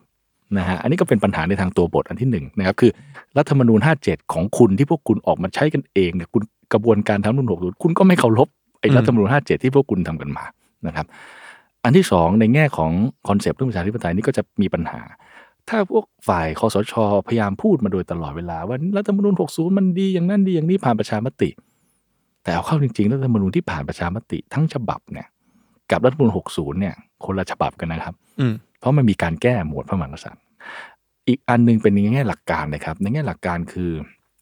มันคือการถกเถียงกันครับว่าในท้ายที่สุดใครเป็นคนก่อตั้งรัฐธรรมนูญ พระมหากษัตริย์เป็นผู้ก่อตั้งรัฐธรรมนูญ หรือประชาชนเป็นคนก่อตั้งรัฐธรรมนูญ อันนี้เป็นเรื่องถกเถียงกันคือ ถ้าเรามองว่าพระมหากษัตริย์เป็นคนก่อตั้งรัฐธรรมนูญ การอธิบายว่าพระมหากษัตริย์อยู่ใต้รัฐธรรมนูญจะไปได้ยากมาก เพราะพระมหากษัตริย์อยู่บนสุดใช่ไหมฮะก่อตั้งรัฐธรรมนูญขึ้นมาแล้วรัฐธรรมนูญก็กำหนดให้มีพระมหากษัตริย์อีกอืมตกลงพระมหากษัตริย์อยู่เหนือหรืออยู่ใต้ ถ้าองค์กรต่างๆ ที่อยู่ในรัฐธรรมนูญเกิดขึ้นมาอยู่ในรัฐธรรมนูญเนี่ยมันจะอยู่ใต้รัฐธรรมนูญโดยปริยายเพราะอะไรฮะ คุณมีมีชีวิตเกิดขึ้นได้เพราะรัฐธรรมนูญตั้งคุณขึ้นมา คุณใช้อำนาจได้เท่าที่รัฐมนูญกำหนด มันก็จะเกิดหลัก supremacy of constitution รัฐมนูญเป็นกฎหมายสูงสุด ที่เหลืออยู่ใต้รัฐมนูญหมด แต่ถ้าคุณบอกว่าพระมหากษัตริย์ให้รัฐมนูญมาเองอะพระมหากษัตริย์ก็อยู่เหนือรัฐมนูญสิครับเห็นไหมมันมันก็จะลักลั่นกันยังไม่นับรวมถึงว่าในท้ายที่สุดแล้วเนี่ยองค์กรที่เป็นประมุขของรัฐเนี่ยสามารถเข้ามาเปลี่ยนแปลงแก้ไข หรือวีโต้ขวางรัฐธรรมนูญได้หรือไม่อย่างไร นะครับจริง ๆ มันมีบทเรียนบทเรียนทางประวัติศาสตร์ครั้งหนึ่งน่าสนใจนะครับ คือการเกิดขึ้นของรัฐธรรมนูญ17รัฐธรรมนูญ17เนี่ยก็ไปเขียนกันมานะครับ เสร็จแล้วก็มีการกำหนดให้สมาชิกวุฒิสภานะครับ มาจากการแต่งตั้ง แล้วให้ประธานองคมนตรี เป็นผู้ลงนามรับสนองพระบรมราชโองการ ปรากฏว่าในหลวงรัชกาลที่ 9 ทรงมีพระราชกระแสรับสั่งเหมือนกันว่าไอ้อย่างเนี้ยมัน มันไม่ดีมันไม่เป็นประชาธิปไตยมันใกล้ชิด คนรับสนองเนี่ยมันใกล้ชิดกับพระมหากษัตริย์คือประธานองคมนตรี แต่แก้ไม่ทันแล้วครับ เพราะว่ามันผ่านมาหมดแล้ว ในหลวงก็ทรงลงพระวิทัยประกาศใช้ไป เสร็จแล้วเปิดประชุมสภาแล้วใช้รัฐธรรมนูญ17ปุ๊บมีการแก้รัฐธรรมนูญทันที อืมคือประกาศใช้ไปก่อน แล้วรีบแก้ทันที แก้ตามเอ่อความเห็นนะครับ ตามพระราชดำริของของในหลวงรัชกาลที่9 นะครับเปลี่ยนเป็นให้นายกรัฐมนตรีเป็นคนรับสนองพระบรมราชโองการนี่เคยเกิดขึ้นมาแล้วครั้งหนึ่ง ครั้งนี้ก็คล้าย ๆกันครับ เพียงแต่ว่าใช้วิธีการไม่เหมือนกัน ผมก็มานั่งคิดดูว่าทำไมใช้วิธีการไม่เหมือนกันคำตอบก็คือว่า ถ้ารัฐธรรมนูญ 60 ผ่านนะผ่านเวอร์ชั่นที่ยังไม่ได้แก้ตามที่ในหลวงมีพระราชกระแสนะผ่านไปก่อน แล้วถึงเวลาค่อยมาแก้หมวดหมวด 2 ตามที่ในหลวงรัชกาลที่ 10 ทรงมีพระราชกระแสรับสั่งเนี่ยนะมันแก้ยากครับ เพราะคุณมีชัยไปเขียนรัฐธรรมนูญ60 เอาไว้ว่าหมวด 2 ต้องประชามติอืม แล้วพอเป็นประชามติคุณบังคับประชาชนโหวตได้ไหมล่ะ มันเลยเป็นปัญหาที่คุณผูกขึ้นมาเองอะ คือ ผมคาดว่าสอนชไอไอสภาล่างตอนนั้นกรรมกรรมการยกร่างนะก็ไม่คิดว่าจะเกิดเรื่องนี้เกิดขึ้น มันก็เลยต้องแก้แบบนี้แทนนะแต่ปัญหาทั้งหมดมันก็จะเกิดขึ้นว่าในท้ายที่สุดแล้วรัฐธรรมนูญเนี่ย ใครเป็นคนเขียนนะก็มีการอธิบายกันบอกว่า ในหลวงท่านไม่ได้แก้เรื่องอื่นเนี่ยท่านแก้ในเรื่องของท่านอ่าใช่นั่นก็คือเรื่องพระพูมดหากษัตริย์พูดว่าไม่เกี่ยวข้องกับสิทธิเสรีภาพของประชาชนเป็นเรื่องของพระราชอำนาจครับก็ถ้าเป็นแบบนี้ถ้าสมมติเราจะถือธรรมเนียมแบบนี้ต่อไปเรื่อยๆนะครับรัฐธรรมนูญไทยก็จะเขียนเฉพาะหมวดอื่นหมด ส่วนหมวดสองพระมหากษัตริย์นั่นก็คือพระมหากษัตริย์เป็นคนเขียนอืมถ้าอย่างนี้มันก็จะพระมหากษัตริย์ก็จะไม่ใช่อยู่ใต้รัฐธรรมนูญละพระมหากษัตริย์เป็นองค์กรตั้งรัฐธรรมนูญด้วย แต่ตั้งเฉพาะหมวดตัวเองนะฮะมันก็ลักลั่นกันตกลงสถานะ ตำแหน่งแห่งที่ของพระมหากษัตริย์ ในฐานะประมุขของรัฐอยู่เหนือรัฐธรรมนูญหรืออยู่ใต้รัฐธรรมนูญกันแน่ ถ้าถามอาจารย์ว่าถ้าอาจารย์อยู่ในตำแหน่งของพลเอกประยุทธ์วันนั้นนะครับอาจารย์จะกระทำอย่างไรเอิ่มเพื่อให้มันไม่ไม่มีเรื่องของวิกฤตรัฐธรรมนูญแบบนี้ขึ้นมาครับนายกรัฐมนตรีในระบอบ constitutional monarchy เนี่ยจะต้องมีศาสตร์และศิลป์นะครับ มีความกล้าหาญนะครับในการบริหารราชการแผ่นดินนะครับ โดยเฉพาะอย่างยิ่งหลายกรณีที่ต้องเผชิญกับ พระมหากษัตริย์ ด้านหนึ่งเนี่ยมันไม่เพียงแต่รักษาหลักการประชาธิปไตยเอาไว้ แต่อีกด้านหนึ่งคือการรักษาสถาบันพระมหากษัตริย์ด้วย เท่าที่ผมดูพลเอกประยุทธ์จันทร์โอชาตั้งแต่เป็นนายกจากคอสชจนมาเป็นนายกจากรัฐธรรมนูญสืบทอดอำนาจเนี่ยคือพลเอกประยุทธ์อ้างสถาบันพระมหากษัตริย์เยอะมาก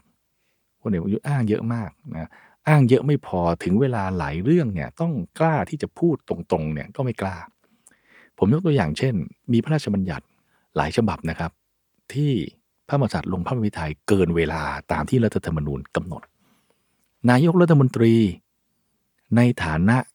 คนที่ต้องลงนามรับสนองพระบรมราชโองการ ในฐานะเป็นองค์กรที่ต้องถวายคำแนะนำต่อพระมหากษัตริย์ให้ลงพระมพิไทยเนี่ยคุณต้องกล้าพอที่จะบอกครับว่า เวลามันมีเท่านี้ ถ้าเวลามันเกิน 90 วันไปแล้วเนี่ย ลงนามไม่ได้แล้วนะครับ รัฐธรรมนูญเขียนชัดนะ ลงนามเกิน 90 วันไม่ได้ ถ้าเกิน 90 วันนั่นคือต้องเอาร่างนั้นกลับมาให้สภาโหวตใหม่นะครับ คือใช้วีโต้ละ แต่ถ้ายังไม่ถึง 90 วันจะเซ็นวันที่ 90 เนี่ยก็ได้1ถึง90เนี่ยเซ็นวันที่ 90ก็ได้แต่ถ้ามันเกิน 90 แล้วเซ็นไม่ได้แล้วครับ ต้องกลับมาสภาก่อน และให้สภายันกลับไปใหม่นี่เขียนตามรัฐธรรมนูญเป๊ะตัวอักษรเป็นอย่างนี้หมด แต่ผมไปสืบค้นมาเนี่ยไม่มีพรบอยู่หลายฉบับนะครับ ที่เซ็นเกิน 90 วันนะเอาสักหนึ่งอันเนี่ย ระราชบัญญัติการรักษาผลประโยชน์ของชาติทางทะเลเนี่ยปี 62เนี่ย109 วัน พระราชบัญญัติประกอบรัฐธรรมนูญว่าด้วยการเลือกตั้งสสเนี่ยที่เราเลือกตั้งกันเนี่ยก็ 97 วัน อันนี้เป็นตัวอย่างนะครับนั้นนายมนตรีในฐานะคนที่รับผิดชอบเรื่องนี้ต้องกล้าที่จะถวายความเห็นอย่างตรงไปตรงมา หรือแม้กระทั่งล่าสุด พรบงบประมาณรายจ่ายประจำปี 64 ซึ่งเริ่มต้นใช้ 1 ตุลา63 กฎหมายฉบับนี้มัน ล่าช้านะครับ กว่ามันจะผ่านจากวุฒิมาเนี่ยมันก็เข้าสู่ปลายเดือนกันยายนแล้ว แต่งบประมาณใหม่มันต้องใช้ 1 ตุลา63 แน่นอนที่สุดช่วงเวลาของการลงพระวิทัยมันมี 90 วันก็จริง แต่ในเมื่อกฎหมายงบมันจำเป็นต้องใช้ในวันที่ 1 ตุลาไม่งั้นเงินมันใช้ไม่ได้เนี่ยมันต้องไปทำงบประมาณปีก่อนไปพังก่อนวุ่นวายต่างๆ แทนที่นายมนตรีจะกล้าถวายความเห็นบอกไปเลยว่าพระมหากษัตริย์ต้อง ต้องทรงเร่งลงพระมาพิไทยเพื่อให้มันใช้งบประมาณได้ทันหนึ่งตุลาผมว่าเรื่องนี้นายมนตรีทำได้เต็มที่ในฐานะองค์กร รับสนองพระบรมราชโองการ องค์กรที่ทำหน้าที่ถวายความเห็น แต่เรื่องเหล่านี้ไม่มีนะครับ ในขณะเดียวกัน พอต้องการทำอะไรบางอย่างก็ชอบอ้าง อย่างล่าสุดก่อนหน้านั้นก็บอกว่าในหลวงทรงมีพระราชกระแสแล้วว่า ไม่ประสงค์ที่จะให้ใช้ปอาญามาตรา1นึแต่อยู่ดีๆ มาช่วงนี้ก็บอกว่าจะใช้กฎหมายทุกมาตรา สื่อมวลชนถามว่า รวม1นึได้ไหมก็ ไม่ยอมบอกชัดเจนโดยที่แจ้งนะแต่ว่ามันโดยปริยายคนก็เข้าใจว่าน่าจะใช้หมดนะครับแล้วก็มีข่าวแล้วว่าจะตั้งข้อหา1นึกับแกนนำผู้ชุมนุมหลายคน ปัญหาคือ แล้วอย่างนี้จะทำให้สาธารณชนคิดอย่างไร ผมนึกบอกตลอดว่านายกรัฐมนตรีที่จงรักภักดีจริงนายกรัฐมนตรีที่รักษาสถาบันพระมหากษัตริย์จริงเนี่ยต้องพูดถึงพระมหากษัตริย์ให้น้อยที่สุดครับ แล้วลงไปรับผิดชอบแทน แล้วเรื่องไหนที่มันเกินขอบเขต ตามหลักการประชาธิปไตยก็ต้องกล้าถวายความเห็นนะครับ ปัญหาคือพลเอกประยุทธ์ไม่มีท่าทีท่าทางที่ทำแบบนั้นเลย ซึ่งผมว่าส่วนหนึ่งก็คือไม่ได้มาจากการเลือกตั้ง ถ้านายกรัฐมนตรีที่มาจากการเลือกตั้งเนี่ยจะอย่างน้อยที่สุดเขาจะมีความรับผิดชอบกับประชาชนนะครับทีนี้ถ้าถ้าถ้ามาสรุป 3 ประเด็นปัญหาที่อาจารย์พูดถึงเมื่อสักครู่เนี่ยจะเห็นว่าทั้ง 3 ประเด็นเนี่ยมันมีต้นกำเนิดมาจากรัฐธรรมนูญ60 ทั้งสิ้นนะครับ ที่มันก็มีข้อเสนอบางข้อเสนอที่บอกว่าถ้างั้นเนี่ยเอ่อ แนวทางกับปฏิรูปเนี่ยคือให้ย้อนเวลากลับไป คือให้ไปเขียนหมวดหนึ่งหมวดสองเนี่ยหรือว่าวางกรอบของพระราชอำนาจเนี่ยเหมือนกับสมัยรัฐมนูญฉบับก่อนๆอาจจะ 4050 ก็ว่าไปครับอาจารย์คิดเห็นอย่างไรกับข้อเสนอนี้ครับ คิดว่ามันแก้ทุกปัญหาที่มันถูกถกเถียงกันอยู่ปัจจุบันได้หรือไม่อย่างที่ผมเรียนนะฮะว่ากฎเกณฑ์เกี่ยวกับสถาบันพระมหากษัตริย์เนี่ยมันมีทั้งอยู่ในระดับรัฐธรรมนูญทั้งในระดับพระราชบัญญัติและอีกหลาย ๆ เรื่องที่ไม่ได้อยู่ในกฎหมายเลยนะครับ มันแก้ด้วยวิถีทางปฏิบัติ แก้ด้วยวัฒนธรรม แก้ด้วยความคิดความเชื่อก็มีดังนั้นเวลาเราพูดคำว่าปฏิรูปสถาบันพระมหากษัตริย์เนี่ยมันคำมันใหญ่มาก ไม่ใช่เขียนรัฐธรรมนูญเสร็จปุ๊บจบ ต่อให้คุณเขียนรัฐธรรมนูญให้พระมหากษัตริย์มีพระราชอำนาจน้อยลงน้อยลงให้สอดคล้องกับประชาธิปไตยยังไงก็ตาม แต่ในท้ายที่สุด ฟังก์ชันตำแหน่งแห่งที่ประวัติศาสตร์ บารมีของพระมหากษัตริย์แต่ละพระองค์เนี่ยก็อาจจะเกิดกรณีที่ใช้พระราชอำนาจแบบไม่เป็นทางการขึ้นมาอีก แบบไม่เป็นทางการ นะขึ้นเมาอีกแล้วคนก็ยอมรับกัน ดังนั้นการพูดถึงการปฏิรูปสถาบันระมหากษัตริย์มันจึงไม่ใช่เรื่องของเรื่องของการแก้รัฐธรรมนูญกับการแก้พระราชบัญญัติอย่างเดียวเท่านั้นนะครับผมยกตัวอย่างเช่น งบประมาณนะครับถ้าสมมุติว่าเรามองว่างบประมาณของอที่มอบให้แก่สถาบันระมหากษัตริย์มันมีมากจนเกินไปนะฮะต้องปรับลด คำถามคือไม่ได้มีรัฐธรรมนูญกำหนดนะครับว่าเพดานอยู่ที่แค่ไหน กฎหมายไม่เคยกำหนดว่าเพดานอยู่ที่แค่ไหนนะแต่ถามว่ามันเกิดจากอะไรมันเกิดจาก วัฒนธรรมความคิดความเชื่อของสมาชิกสภาผู้แทนราษฎรของส่วนราชการที่ไม่กล้าทัดทานอะไรเลยนะครับ เพิ่มเพิ่มได้แต่ลดจะกลัวไม่กล้าลด ถามว่าเรื่องนี้เกิดขึ้นในชั่วข้ามคืนไหมไม่ใช่มันสะสมมาเรื่อยๆใช่ไหมอันนี้ก็ไม่ใช่เรื่องแก้กฎหมายอย่างเดียว เว้นแต่ว่าคุณจะไปเขียนในรัฐธรรมนูญว่า เงินรายปีแบบที่ต่างประเทศเขาเขียนกันเนี่ยเงินรายปีเป็นเท่าไหร่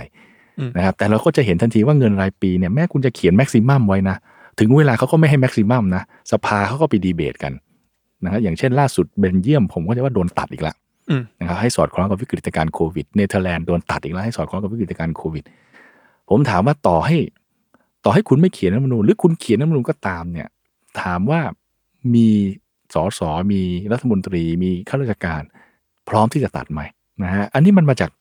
อุดมการความคิดความเชื่อวัฒนธรรมต่างๆ แล้วมันไม่ใช่แค่เรื่องตัวบทกฎหมายอย่างเดียวดังนั้นเวลาเราพูดเรื่องปฏิรูปสถาบันกษัตริย์เนี่ยมันใหญ่กว่ารัฐธรรมนูญมันใหญ่กว่ากฎหมายแล้วมันมีเรื่องอื่นเข้ามาผสมผสานด้วยนะครับนั้นข้อเสนอที่บอกว่ากลับไปเป็นเหมือนรัฐธรรมนูญ 40 หมวด 2 มันก็จะแก้ปัญหาเรื่องผู้สำเร็จราชการได้ถูกไหมครับแก้ปัญหาเรื่องทรัพย์สินส่วนพระมหากษัตริย์ได้ แต่ทรัพย์สินส่วนพระมหากษัตริย์นั้นก็ยังแก้ปัญหาไม่ได้เสด็จน้ำนั่นก็คือว่าพระมหากษัตริย์ยังทรง มีพระราชอำนาจในการเข้าไปบริหารจัดการคราว property อยู่อืมนะครับในสำนักงานทรัพย์สินส่วนพระมหากษัตริย์อยู่ ซึ่งของประเทศไทยสำนักงานทรัพย์สินส่วนพระมหากษัตริย์ ในยุคหลังๆเนี่ยมีการไปลงทุนในทางธุรกิจจำนวนมาก ดังนั้นถ้าหากให้พระมหากษัตริย์เข้าไปบริหารจริงๆอะแม้กระทั่งผ่านตัวผู้อำนวยการ ซึ่งแต่งตั้งมาก็ตามเนี่ย มันก็จะเกิดคนตั้งคำถามอีกว่าอ้าวใครจะกล้าทัดทาน สมมุติผมเป็นคู่แข่งทางธุรกิจกับ บริษัทหนึ่งที่สำนักงานทรัพย์สินถือหุ้นใหญ่เนี่ยการแข่งขันธุรกิจมันจะแฟร์ไหมแล้วมันก็จะเกิดการตั้งคำถามอีกนะครับ หรืออีกตัวอย่างหนึ่งนะครับ ที่เราบอกว่ารัฐมนตรีคนลงนามรับสนองพระบรมราชโองการเป็นคนรับผิดชอบหมด พระมหากษัตริย์ลงพระพิไทยอย่างเดียว ไม่ต้องรับผิดชอบ แต่เอาเข้าจริง ๆ แล้วเนี่ยคนที่รับสนองพระบรมราชโองการจริงๆเนี่ยถ้าเกิดพระมหากษัตริย์แนะนำมาคุณกล้าปฏิเสธไหมแน่นอนถ้าคุณไม่กล้าปฏิเสธ คุณลงนามไป แต่คุณก็ต้องรับผิดชอบนะฮะซึ่งอันเนี้ยมันมันไม่ได้เกิดจากการเขียนกฎหมายในชั่วข้ามคืนนะครับแต่มันคือวัฒนธรรมประเพณีมันคืออำนาจที่เผชิญกันระหว่างนักการเมืองรัฐมนตรีสสนะครับหรือคนที่ใช้อำนาจรัฐอื่นๆกับตัวพระมหากษัตริย์ถ้าคุณเข้ารูปเข้ารอยไปอย่างที่ของอังกฤษเนี่ยตัวอย่างหนึ่งของอังกฤษที่น่าสนใจเนี่ยคือ Prince Charles เนี่ยนะครับทรงมีจดหมายน้อยเนี่ยไปแนะนำรัฐมนตรีอยู่บ่อยๆ ขอนั่นขอนี่อะไรต่างๆเต็มไปหมด ทีนี้ไอ้หนังสือพิมพ์ The Guardian เนี่ยก็ไปสืบรู้มา ผมก็ใช่ว่าเห็นจากวิกิลีกส์มั้งนะครับก็เลยไปสืบค้นรู้มา แล้วก็เลยไปใช้พระราชบัญญัติข้อมูลข่าวสาร ขอเปิดเผยจดหมายเหล่านี้ให้หมดว่า Prince Charles เนี่ยเขียนไปที่ไหนกระทรวงไหนบ้างเรื่องอะไรบ้างนะครับ ไปถึงตัวกรรมการข้อมูลข่าวสารเนี่ยเขาบอกว่าไม่ให้เปิด เพราะถ้าเปิดไปแล้วเนี่ยหลักการ หลักการ constitutional monarchy เสียหมดเลย ก็คือว่าสิ่งที่พระมหากษัตริย์แนะนำรัฐมนตรีเนี่ยหรือ Prince Charles แนะนำรัฐมนตรีเนี่ยสุดท้ายรัฐมนตรีอาจจะทำหรือไม่ทำก็ได้ มันต้องเก็บไว้เป็นความลับอืมแล้วรัฐมนตรีรับผิดชอบเอง ถ้าเกิดเปิดมาหมดเนี่ยหลักการนี้เสียเลย สุดท้ายเกิดการเดียนเขาไม่ยอมเขาไปฟ้องศาลศาลสั่งเปิดพอศาลสั่งเปิดหมดคนเลยรู้หมดเลยว่า Prince Charles ไปแนะนำอะไรบ้าง ถ้าเกิดงี้ขึ้นมาปุ๊บ มันก็เกิดแรงกดดันกลับไปที่ Prince Charles Prince Charles ก็จะไม่กล้าแนะนำอะไรอีกแล้ว เพราะถ้าแนะนำเป็นจดหมายไปเนี่ย เกิดรัฐมนตรีมันไม่ทำนะฮะเกิดรัฐมนตรีทำนะฮะคนก็จะวิพากษ์วิจารณ์ว่าอ้าวตกลงนี่คุณทำตามที่ Prince Charles บอกใช่ไหมเอ้ตกลง Prince Charles ทะเลาะกับรัฐมนตรีคนนี้เหรอรัฐมนตรีเขาถึงไม่ทำมันก็เรื่องมันก็แดงออกมาหมด แต่ถ้าเป็นความลับเนี่ยก็ยังกล้าแนะนำกัน แต่พอเปิดหมดแล้วเนี่ยนี่คือแรงกดดันกลับไปที่ปรินชาที่จะไม่กล้าทำเพราะฉะนั้นจะเห็นได้ว่ามันไม่ใช่เรื่องเรื่องแค่เขียนกฎหมายอะอืมนะครับแต่ว่ามันเป็นการ ยืนยันในอำนาจของสองหน่วย หน่วยหนึ่งมีความชอบธรรมจากประชาชน อีกหน่วยหนึ่งมีความชอบธรรมจากประวัติศาสตร์นะครับมันคือมันคือการการเผชิญกันดังนั้น เวลาเราพูดว่าแบ็กกลับไป 4050 เนี่ยพอหรือไม่นะครับ ผมคิดว่าฏิรูปสถาบันกษัตริย์มันใหญ่กว่ารัฐธรรมนูญมันมันมันมีขอบเขตที่เยอะกว่าที่อยู่ในรัฐธรรมนูญนะนะถ้าจะพูดปฏิรูปจริงๆมันมีอีกหลายเรื่องนะแต่อย่างน้อยที่สุดเนี่ยมันเป็นนิมิตหมายที่ดีที่เอามาวางกันไว้บนโต๊ะอะมองเห็นว่าเรื่องนี้มันเป็นเอ่อปัญหาร่วมสมัยที่จะต้องพูดคุยกันอืม ครับผู้ฟังที่ฟังอยู่อาจจะคุ้นเคยกับประโยคที่ผมพูดเสมอในแต่ละตอนนะว่าการแก้รัฐมนูญเนี่ยมันไม่ใช่กุญแจดอกเดียวหรือว่าดอกสุดท้ายหรอกในการได้มาซึ่งประชาธิปไตยนะครับแต่ว่ามันก็เป็นกุญแจดอกแรกที่สำคัญ เช่นเดียวกันประเด็นการไปรูปสถาบันเนี่ยมันก็อาจจะแบ่งออกเป็นการแก้รัฐธรรมนูญอาจจะมีบางส่วนที่เกี่ยวข้องกับรัฐมนูญก็จริงนะครับอาจจะมีบางส่วนที่เกี่ยวข้องกับกฎหมายมาตราอื่นๆนะครับอย่างเช่นกฎหมายอาญามาตรา1นึที่ก็เป็นประเด็นที่ถูกถกเถียงมายาวนาน โดยเฉพาะในช่วงนี้ด้วย แล้วก็จะมีบางส่วนที่เกี่ยวข้องกับวัฒนธรรมนะครับทีนี้ เราเข้าสู่ช่วงสุดท้ายของรายการนะครับก็เลยอยากจะฝากคำถามสุดท้ายกับอาจารย์คือ ณวันที่เทปนี้ออกอากาศเนี่ยน่าจะเป็นวันที่กลุ่มผู้ชุมนุม โดยชื่อคณะราษฎรเนี่ยจะมีการรวมตัวกันนะครับที่สำนักงานทรัพย์สิน แน่นอนก็ประเด็นเรื่องการไปฏิรูปสถาบันพระมหากษัตริย์ก็คงเป็นประเด็นหลักที่ถูกพูดถึงในที่ชุมนุมตรงนั้นนะครับ แล้วผมก็เชื่อว่าทางอีกฝั่งหนึ่งเนี่ยก็คงเอิ่มเฝ้ามองด้วยความกังวลนะครับ แล้วก็ด้วยความขัดขาน อาจารย์มีอะไรที่อยากจะฝากกับผู้ชุมนุมทั้งสองฝั่งไหมครับ ให้เกี่ยวกับประเด็นเรื่องการปฏิรูปสถาบันตรงนี้ครับครับ ผมคิดว่าเรื่องของสถาบันพระมหากษัตริย์ในประเทศไทยเนี่ยมันมีพลวัตนะครับมันมีวิวัฒนาการตามแต่ละยุคแต่ละสมัยนะครับบางยุคบางสมัยเนี่ยพระราชอำนาจมาก บางยุคบางสมัยพระราชอำนาจน้อยนะครับมันแล้วแต่ช่วงนะครับเป็นมาตั้งแต่สมัยสมบูรณาญาสิทธิ์แล้วนะฮะจนเปลี่ยนแปลงการปกครองก็เป็นอย่างนี้มันขึ้นขึ้นลงลงตามยุคตามสมัยดังนั้นจะเห็นได้ว่าสถาบันพระมหากษัตริย์เป็นหน่วยที่ปรับปรุงเปลี่ยนแปลงได้อยู่เสมอ ตามกาลเวลาตามกาลเทศะนะครับ เออปัญหามันก็เกิดขึ้นว่าสิ่งที่คนแต่ละคนในประเทศนี้ในแต่ละรุ่นแต่ละยุคแต่ละสมัยมองคิด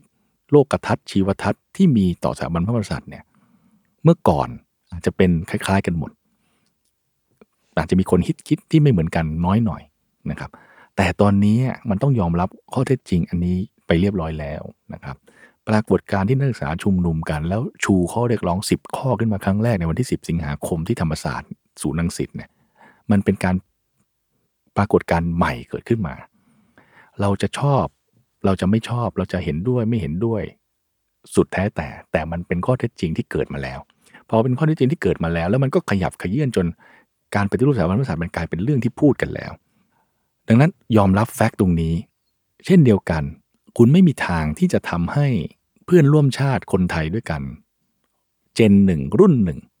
ซึ่งผมและคนอีกจำนวนมากเนี่ยคือเราดูจากการชุมนุมอายุ 13 14 ก็เข้าไปอยู่ในการชุมนุมแล้วนะฮะอาจตีว่าไปถึง 30 หรืออาจจะเกินอีกนะครับ รุ่นเนี้ยทั้งรุ่นเขามองเขาคิดสถาบันพระมหากษัตริย์ ไม่ตรงกับคนอีกรุ่นหนึ่ง กับคนอีกกลุ่มหนึ่งแน่ ๆ มันไม่ได้คิดเหมือนกันหมดเหมือนเดิม มันไม่ได้คิดต่างออกไปแค่ส่วนน้อย แต่ตอนนี้มันมีคนมากมายมหาศาลที่ มองคิดเรื่องสถาบันพระมหากษัตริย์ไม่เหมือนกับคนอีกรุ่นหนึ่งคนอีกกลุ่มหนึ่ง ดังนั้นเนี่ยถามว่าจะอยู่กันอย่างไรนะฮะคำตอบคือต้องยอมรับข้อเท็จจริงว่ามันเป็นไปแล้ว แล้วก็มองเรื่องนี้ให้แบบสภาวะการปกติ มองแบบเรื่องนี้แบบสภาวะการปกติว่ามันมันก็คือเรื่องการปฏิรูปองค์กรองค์กรหนึ่งอะมันเหมือนบางยุคบางสมัยอะคุณชอบระบบรัฐสภาอะคุณอยากจะมีสภาเดี่ยวสภาคู่ คุณจะมีนายกมาจากไหน คุณจะมีศาลแบบไหน มันคือหน่วยงานองค์กรหนึ่งที่ใช้อำนาจรัฐ และจะต้องถูกปฏิรูปเปลี่ยนแปลงไปตามยุคตามสมัย มีคนกลุ่มหนึ่งคิดแบบนี้แล้ว อีกคนอีกกลุ่มหนึ่งยังคิดอยู่แบบเดิม ดังนั้นถ้าคุณต้องการโน้มน้าวให้เขาคิดเหมือนคุณ คุณมีแต่ต้องพูดกับเขา อธิบายเขา เสนอแนะเขา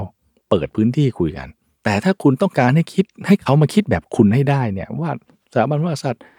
มีเป็นสิ่งสำคัญของประเทศไม่ต้องปฏิรูปหรอก คุณต้องการให้เขามาคิดแบบนี้ใช่ไหม แต่คุณกลับ ไปใช้ความรุนแรง ไปใช้เรื่องการฟ้องร้องคดีดำเนินคดีไปฟ้องเขาเต็มไปหมดเนี่ย ถามว่าคนเหล่านี้จะเปลี่ยนใจหรอครับ ไม่มีทาง คุณต้องการให้เขาเปลี่ยนใจทำได้อย่างเดียวฮะสร้างพื้นที่พูดคุย แต่ถ้าคุณใช้มาตรการรุนแรง ใช้มาตรการเหยียดกันอยู่แบบนี้เนี่ยนะครับ ปัญหาคือเขาไม่มีวันเปลี่ยนใจมาหาคุณแน่นอนนะครับ เช่นเดียวกันครับ ฝ่ายการชุมนุมเนี่ย ถ้าต้องการให้สำลิผลของการปฏิรูปสถาบันพระมหากษัตริย์เกิดขึ้นจริงนะครับ ก็ต้องหาทางพยายามทำให้คนอีกฝ่ายที่ไม่เห็นด้วยเห็นด้วยให้ได้นะครับ ซึ่งถ้าใช้วิธีการแบบที่เป็นมาเนี่ยฝั่งนู้นเขาก็ปิดประตูใส่เขาก็ไม่คุยด้วยนะฮะเพราะฉะนั้นทั้งสองฝ่ายเนี่ยถ้าคุณต้องการสิ่งที่คุณต้องการนะฮะให้มันสำเร็จเนี่ยมันจึงจำเป็นที่จะต้องโน้มเข้าหากันโดยปริยาย นะฮะผมจึงพยายามเรียกร้องว่าอย่างน้อยๆที่สุดเนี่ย normalize ทำให้เรื่องนี้ให้เป็นปกติเรื่องการเป็นรูปสถาบันศาสตร์เป็นเรื่องที่พูดคุยกันได้ และผมเชื่อว่าผู้ชุมนุมเนี่ยเท่าที่ตามดูเขาเนี่ยเขาก็มีวุฒิภาวะเพียงพอเขาก็ทราบดีว่าไอ้ข้อเรียกร้องข้อที่ 3 ของเขาเนี่ยมันได้มาช้าที่สุดนะฮะข้อที่ 1 เรื่องประยุทธ์ออกไป ข้อที่ 2 เรื่องแก้รัฐมนูญเนี่ยอาจจะมาก่อน ข้อที่ 3 เวลามันจะแก้เนี่ยมันแก้หลายเรื่องแก้นานใช้เวลานานต้องคุยกันเยอะนะดังนั้นถ้าหากมันเปิดพื้นที่สักนิดหน่อย คุยกันตรงไปตรงมาเลยว่า เช่นผมเสนอให้กรรมธิการในสภาเนี่ย ตั้งขึ้นมาเลยเรื่องปฏิรูปสถาบันกษัตริย์แล้วเอาเรื่องนี้มาคุยบนนี้ จะได้ไม่ต้องไปคุยกันบนถนน จะได้แลกเปลี่ยนซึ่งกันและกันนะครับ ดังนั้นการชุมนุมที่จะเกิดขึ้นในวันพรุ่งนี้หรือวันต่อๆไปเนี่ย ผมอยากจะเชิญชวนทั้งสองฝ่ายนะครับ ฝ่ายหนึ่งคือฝ่ายผู้ชุมนุมเนี่ยก็คือถ้าต้องการสำลิดที่ผล น่าจะต้องเริ่มคิดมากยิ่งขึ้นแล้วว่าทำอย่างไรให้ฝ่ายที่เขาไม่เอาด้วยเอาด้วยทำอย่างไรให้ ฝ่ายที่เขายังลังเลใจ เขาเห็นว่าการปฏิรูปสถาบันพระมหากษัตริย์นั้นจำเป็นปฏิรูปสถาบันพระมหากษัตริย์แล้วประเทศไทยจะดีขึ้นอย่างไร ต้องแสดงให้ได้ ในขณะเดียวกัน ฝ่ายที่ต่อต้านการเป็นรูปสถาบันพระมหากษัตริย์ก็ต้องกลับไปคิดเหมือนกันว่า ถ้าคุณทำแบบที่คุณทำแบบเนี้ยจัดม็อบชนม็อบ หรือเริ่มใช้ไปฟ้องคดีเขาทั่วประเทศเนี่ยรณรงค์กันเนี่ยคุณจะทำให้เขากลับมารักสถาบันพระมหากษัตริย์แบบที่คุณต้องการได้จริงหรือ ผมว่าผมว่ายิ่งไม่มีทาง นะครับ เพราะฉะนั้นทั้งสองฝ่ายต้องต้องต้องเริ่มเอาไปไปนั่งคิดกัน แล้วยอมรับว่าเรื่องนี้มันเกิดขึ้นแล้ว มันปฏิเสธไม่ได้แล้วมันหนีไม่พ้นแล้วนะครับ ครับผมผมว่าเป็นที่รู้กันอยู่นะครับว่าในสังคมที่มีประชากร 60 กว่าล้านคนเนี่ยการที่เราจะหวังว่าทุกคนจะคิดเหมือนกันเนี่ยคงเป็นไปไม่ได้นะครับไม่ว่าจะเรื่องประเด็นอะไรก็ตามนะครับสิ่งที่จะทำให้เราสามารถอยู่ร่วมกันได้เนี่ยคือการเอาข้อถกเถียงหรือความคิดที่แตกต่างเนี่ยมาคุยกันด้วยเหตุและผลด้วยเนื้อหาสาระในพื้นที่ที่ปลอดภัย นะครับประเด็นเรื่องการปฏิรูปสถาบันก็เป็นอีกประเด็นหนึ่งนะครับที่ตอนนี้เนี่ยความจริงก็ปรากฏขึ้นแล้ว ว่าคนนั้นมีความเห็นที่แตกต่างกันมาก โดยเฉพาะคนในแต่ละรุ่นนะครับเพราะฉะนั้นถ้าจะสะท้อนสุดท้ายถึงประเด็นที่อาจารย์ปียบุตรพูด สิ่งสำคัญที่สุดตอนนี้เนี่ยคือการสร้างพื้นที่ปลอดภัยนะครับเพื่อจะ normalize แล้วก็เพื่อเอาประเด็นเหล่านี้มาพูดคุยกันด้วยเนื้อหาสาระมากขึ้น ไม่ว่าจะเป็นรูปแบบของกรรมธิการ ในสภาผู้แทนราษฎรเอง ไม่ว่าจะเป็นรูปแบบของสสร นะครับซึ่งน่าเสียดายว่าร่างที่ผ่านไปเนี่ยมีการมีการล็อกไม่ให้พิจารณาหมวดหนึ่งหมวดสองซึ่งควรจะเป็นพื้นที่ในการสามารถพูดคุยประเด็นเหล่านี้ได้นะครับแล้วก็แม้กระทั่งในรายการต่างๆ รวมถึงรายการนี้เองเนี่ยหวังว่าก็จะเป็นเป็นตัวอย่างอย่างหนึ่งนะครับของการ normalize แล้วก็สร้างสร้างพื้นที่ปลอดภัยตรงนี้นะครับยังไงก็ต้องขอบคุณอาจารย์ปีบุตรด้วยนะครับวันนี้ที่มาแชร์มุมมอง แล้วก็มาให้ข้อมูลแล้วก็ความคิดเห็นของอาจารย์ในรายการเรา ขอบคุณมากครับครับขอบคุณครับคุณปริศครับ แล้วก็ผู้ฟังคนไหนนะครับที่เอิ่มอยากจะลุ้นกันต่อนะครับว่าตอนถัดไปเนี่ยจะเป็นหัวข้ออะไร และจะมีแขกรับเชิญพิเศษคนไหนนะครับก็สามารถติดตามรายการของเราได้นะครับ Pro and Constitution รัฐธรรมนูญไทยดีไซน์ได้ กับผม ไอติมพริศวัชรศิลป์ทุกวันพุธทุกช่องทางของ s ซ l m o n Podcast วันนี้ลาไปก่อนครับ สวัสดีครับ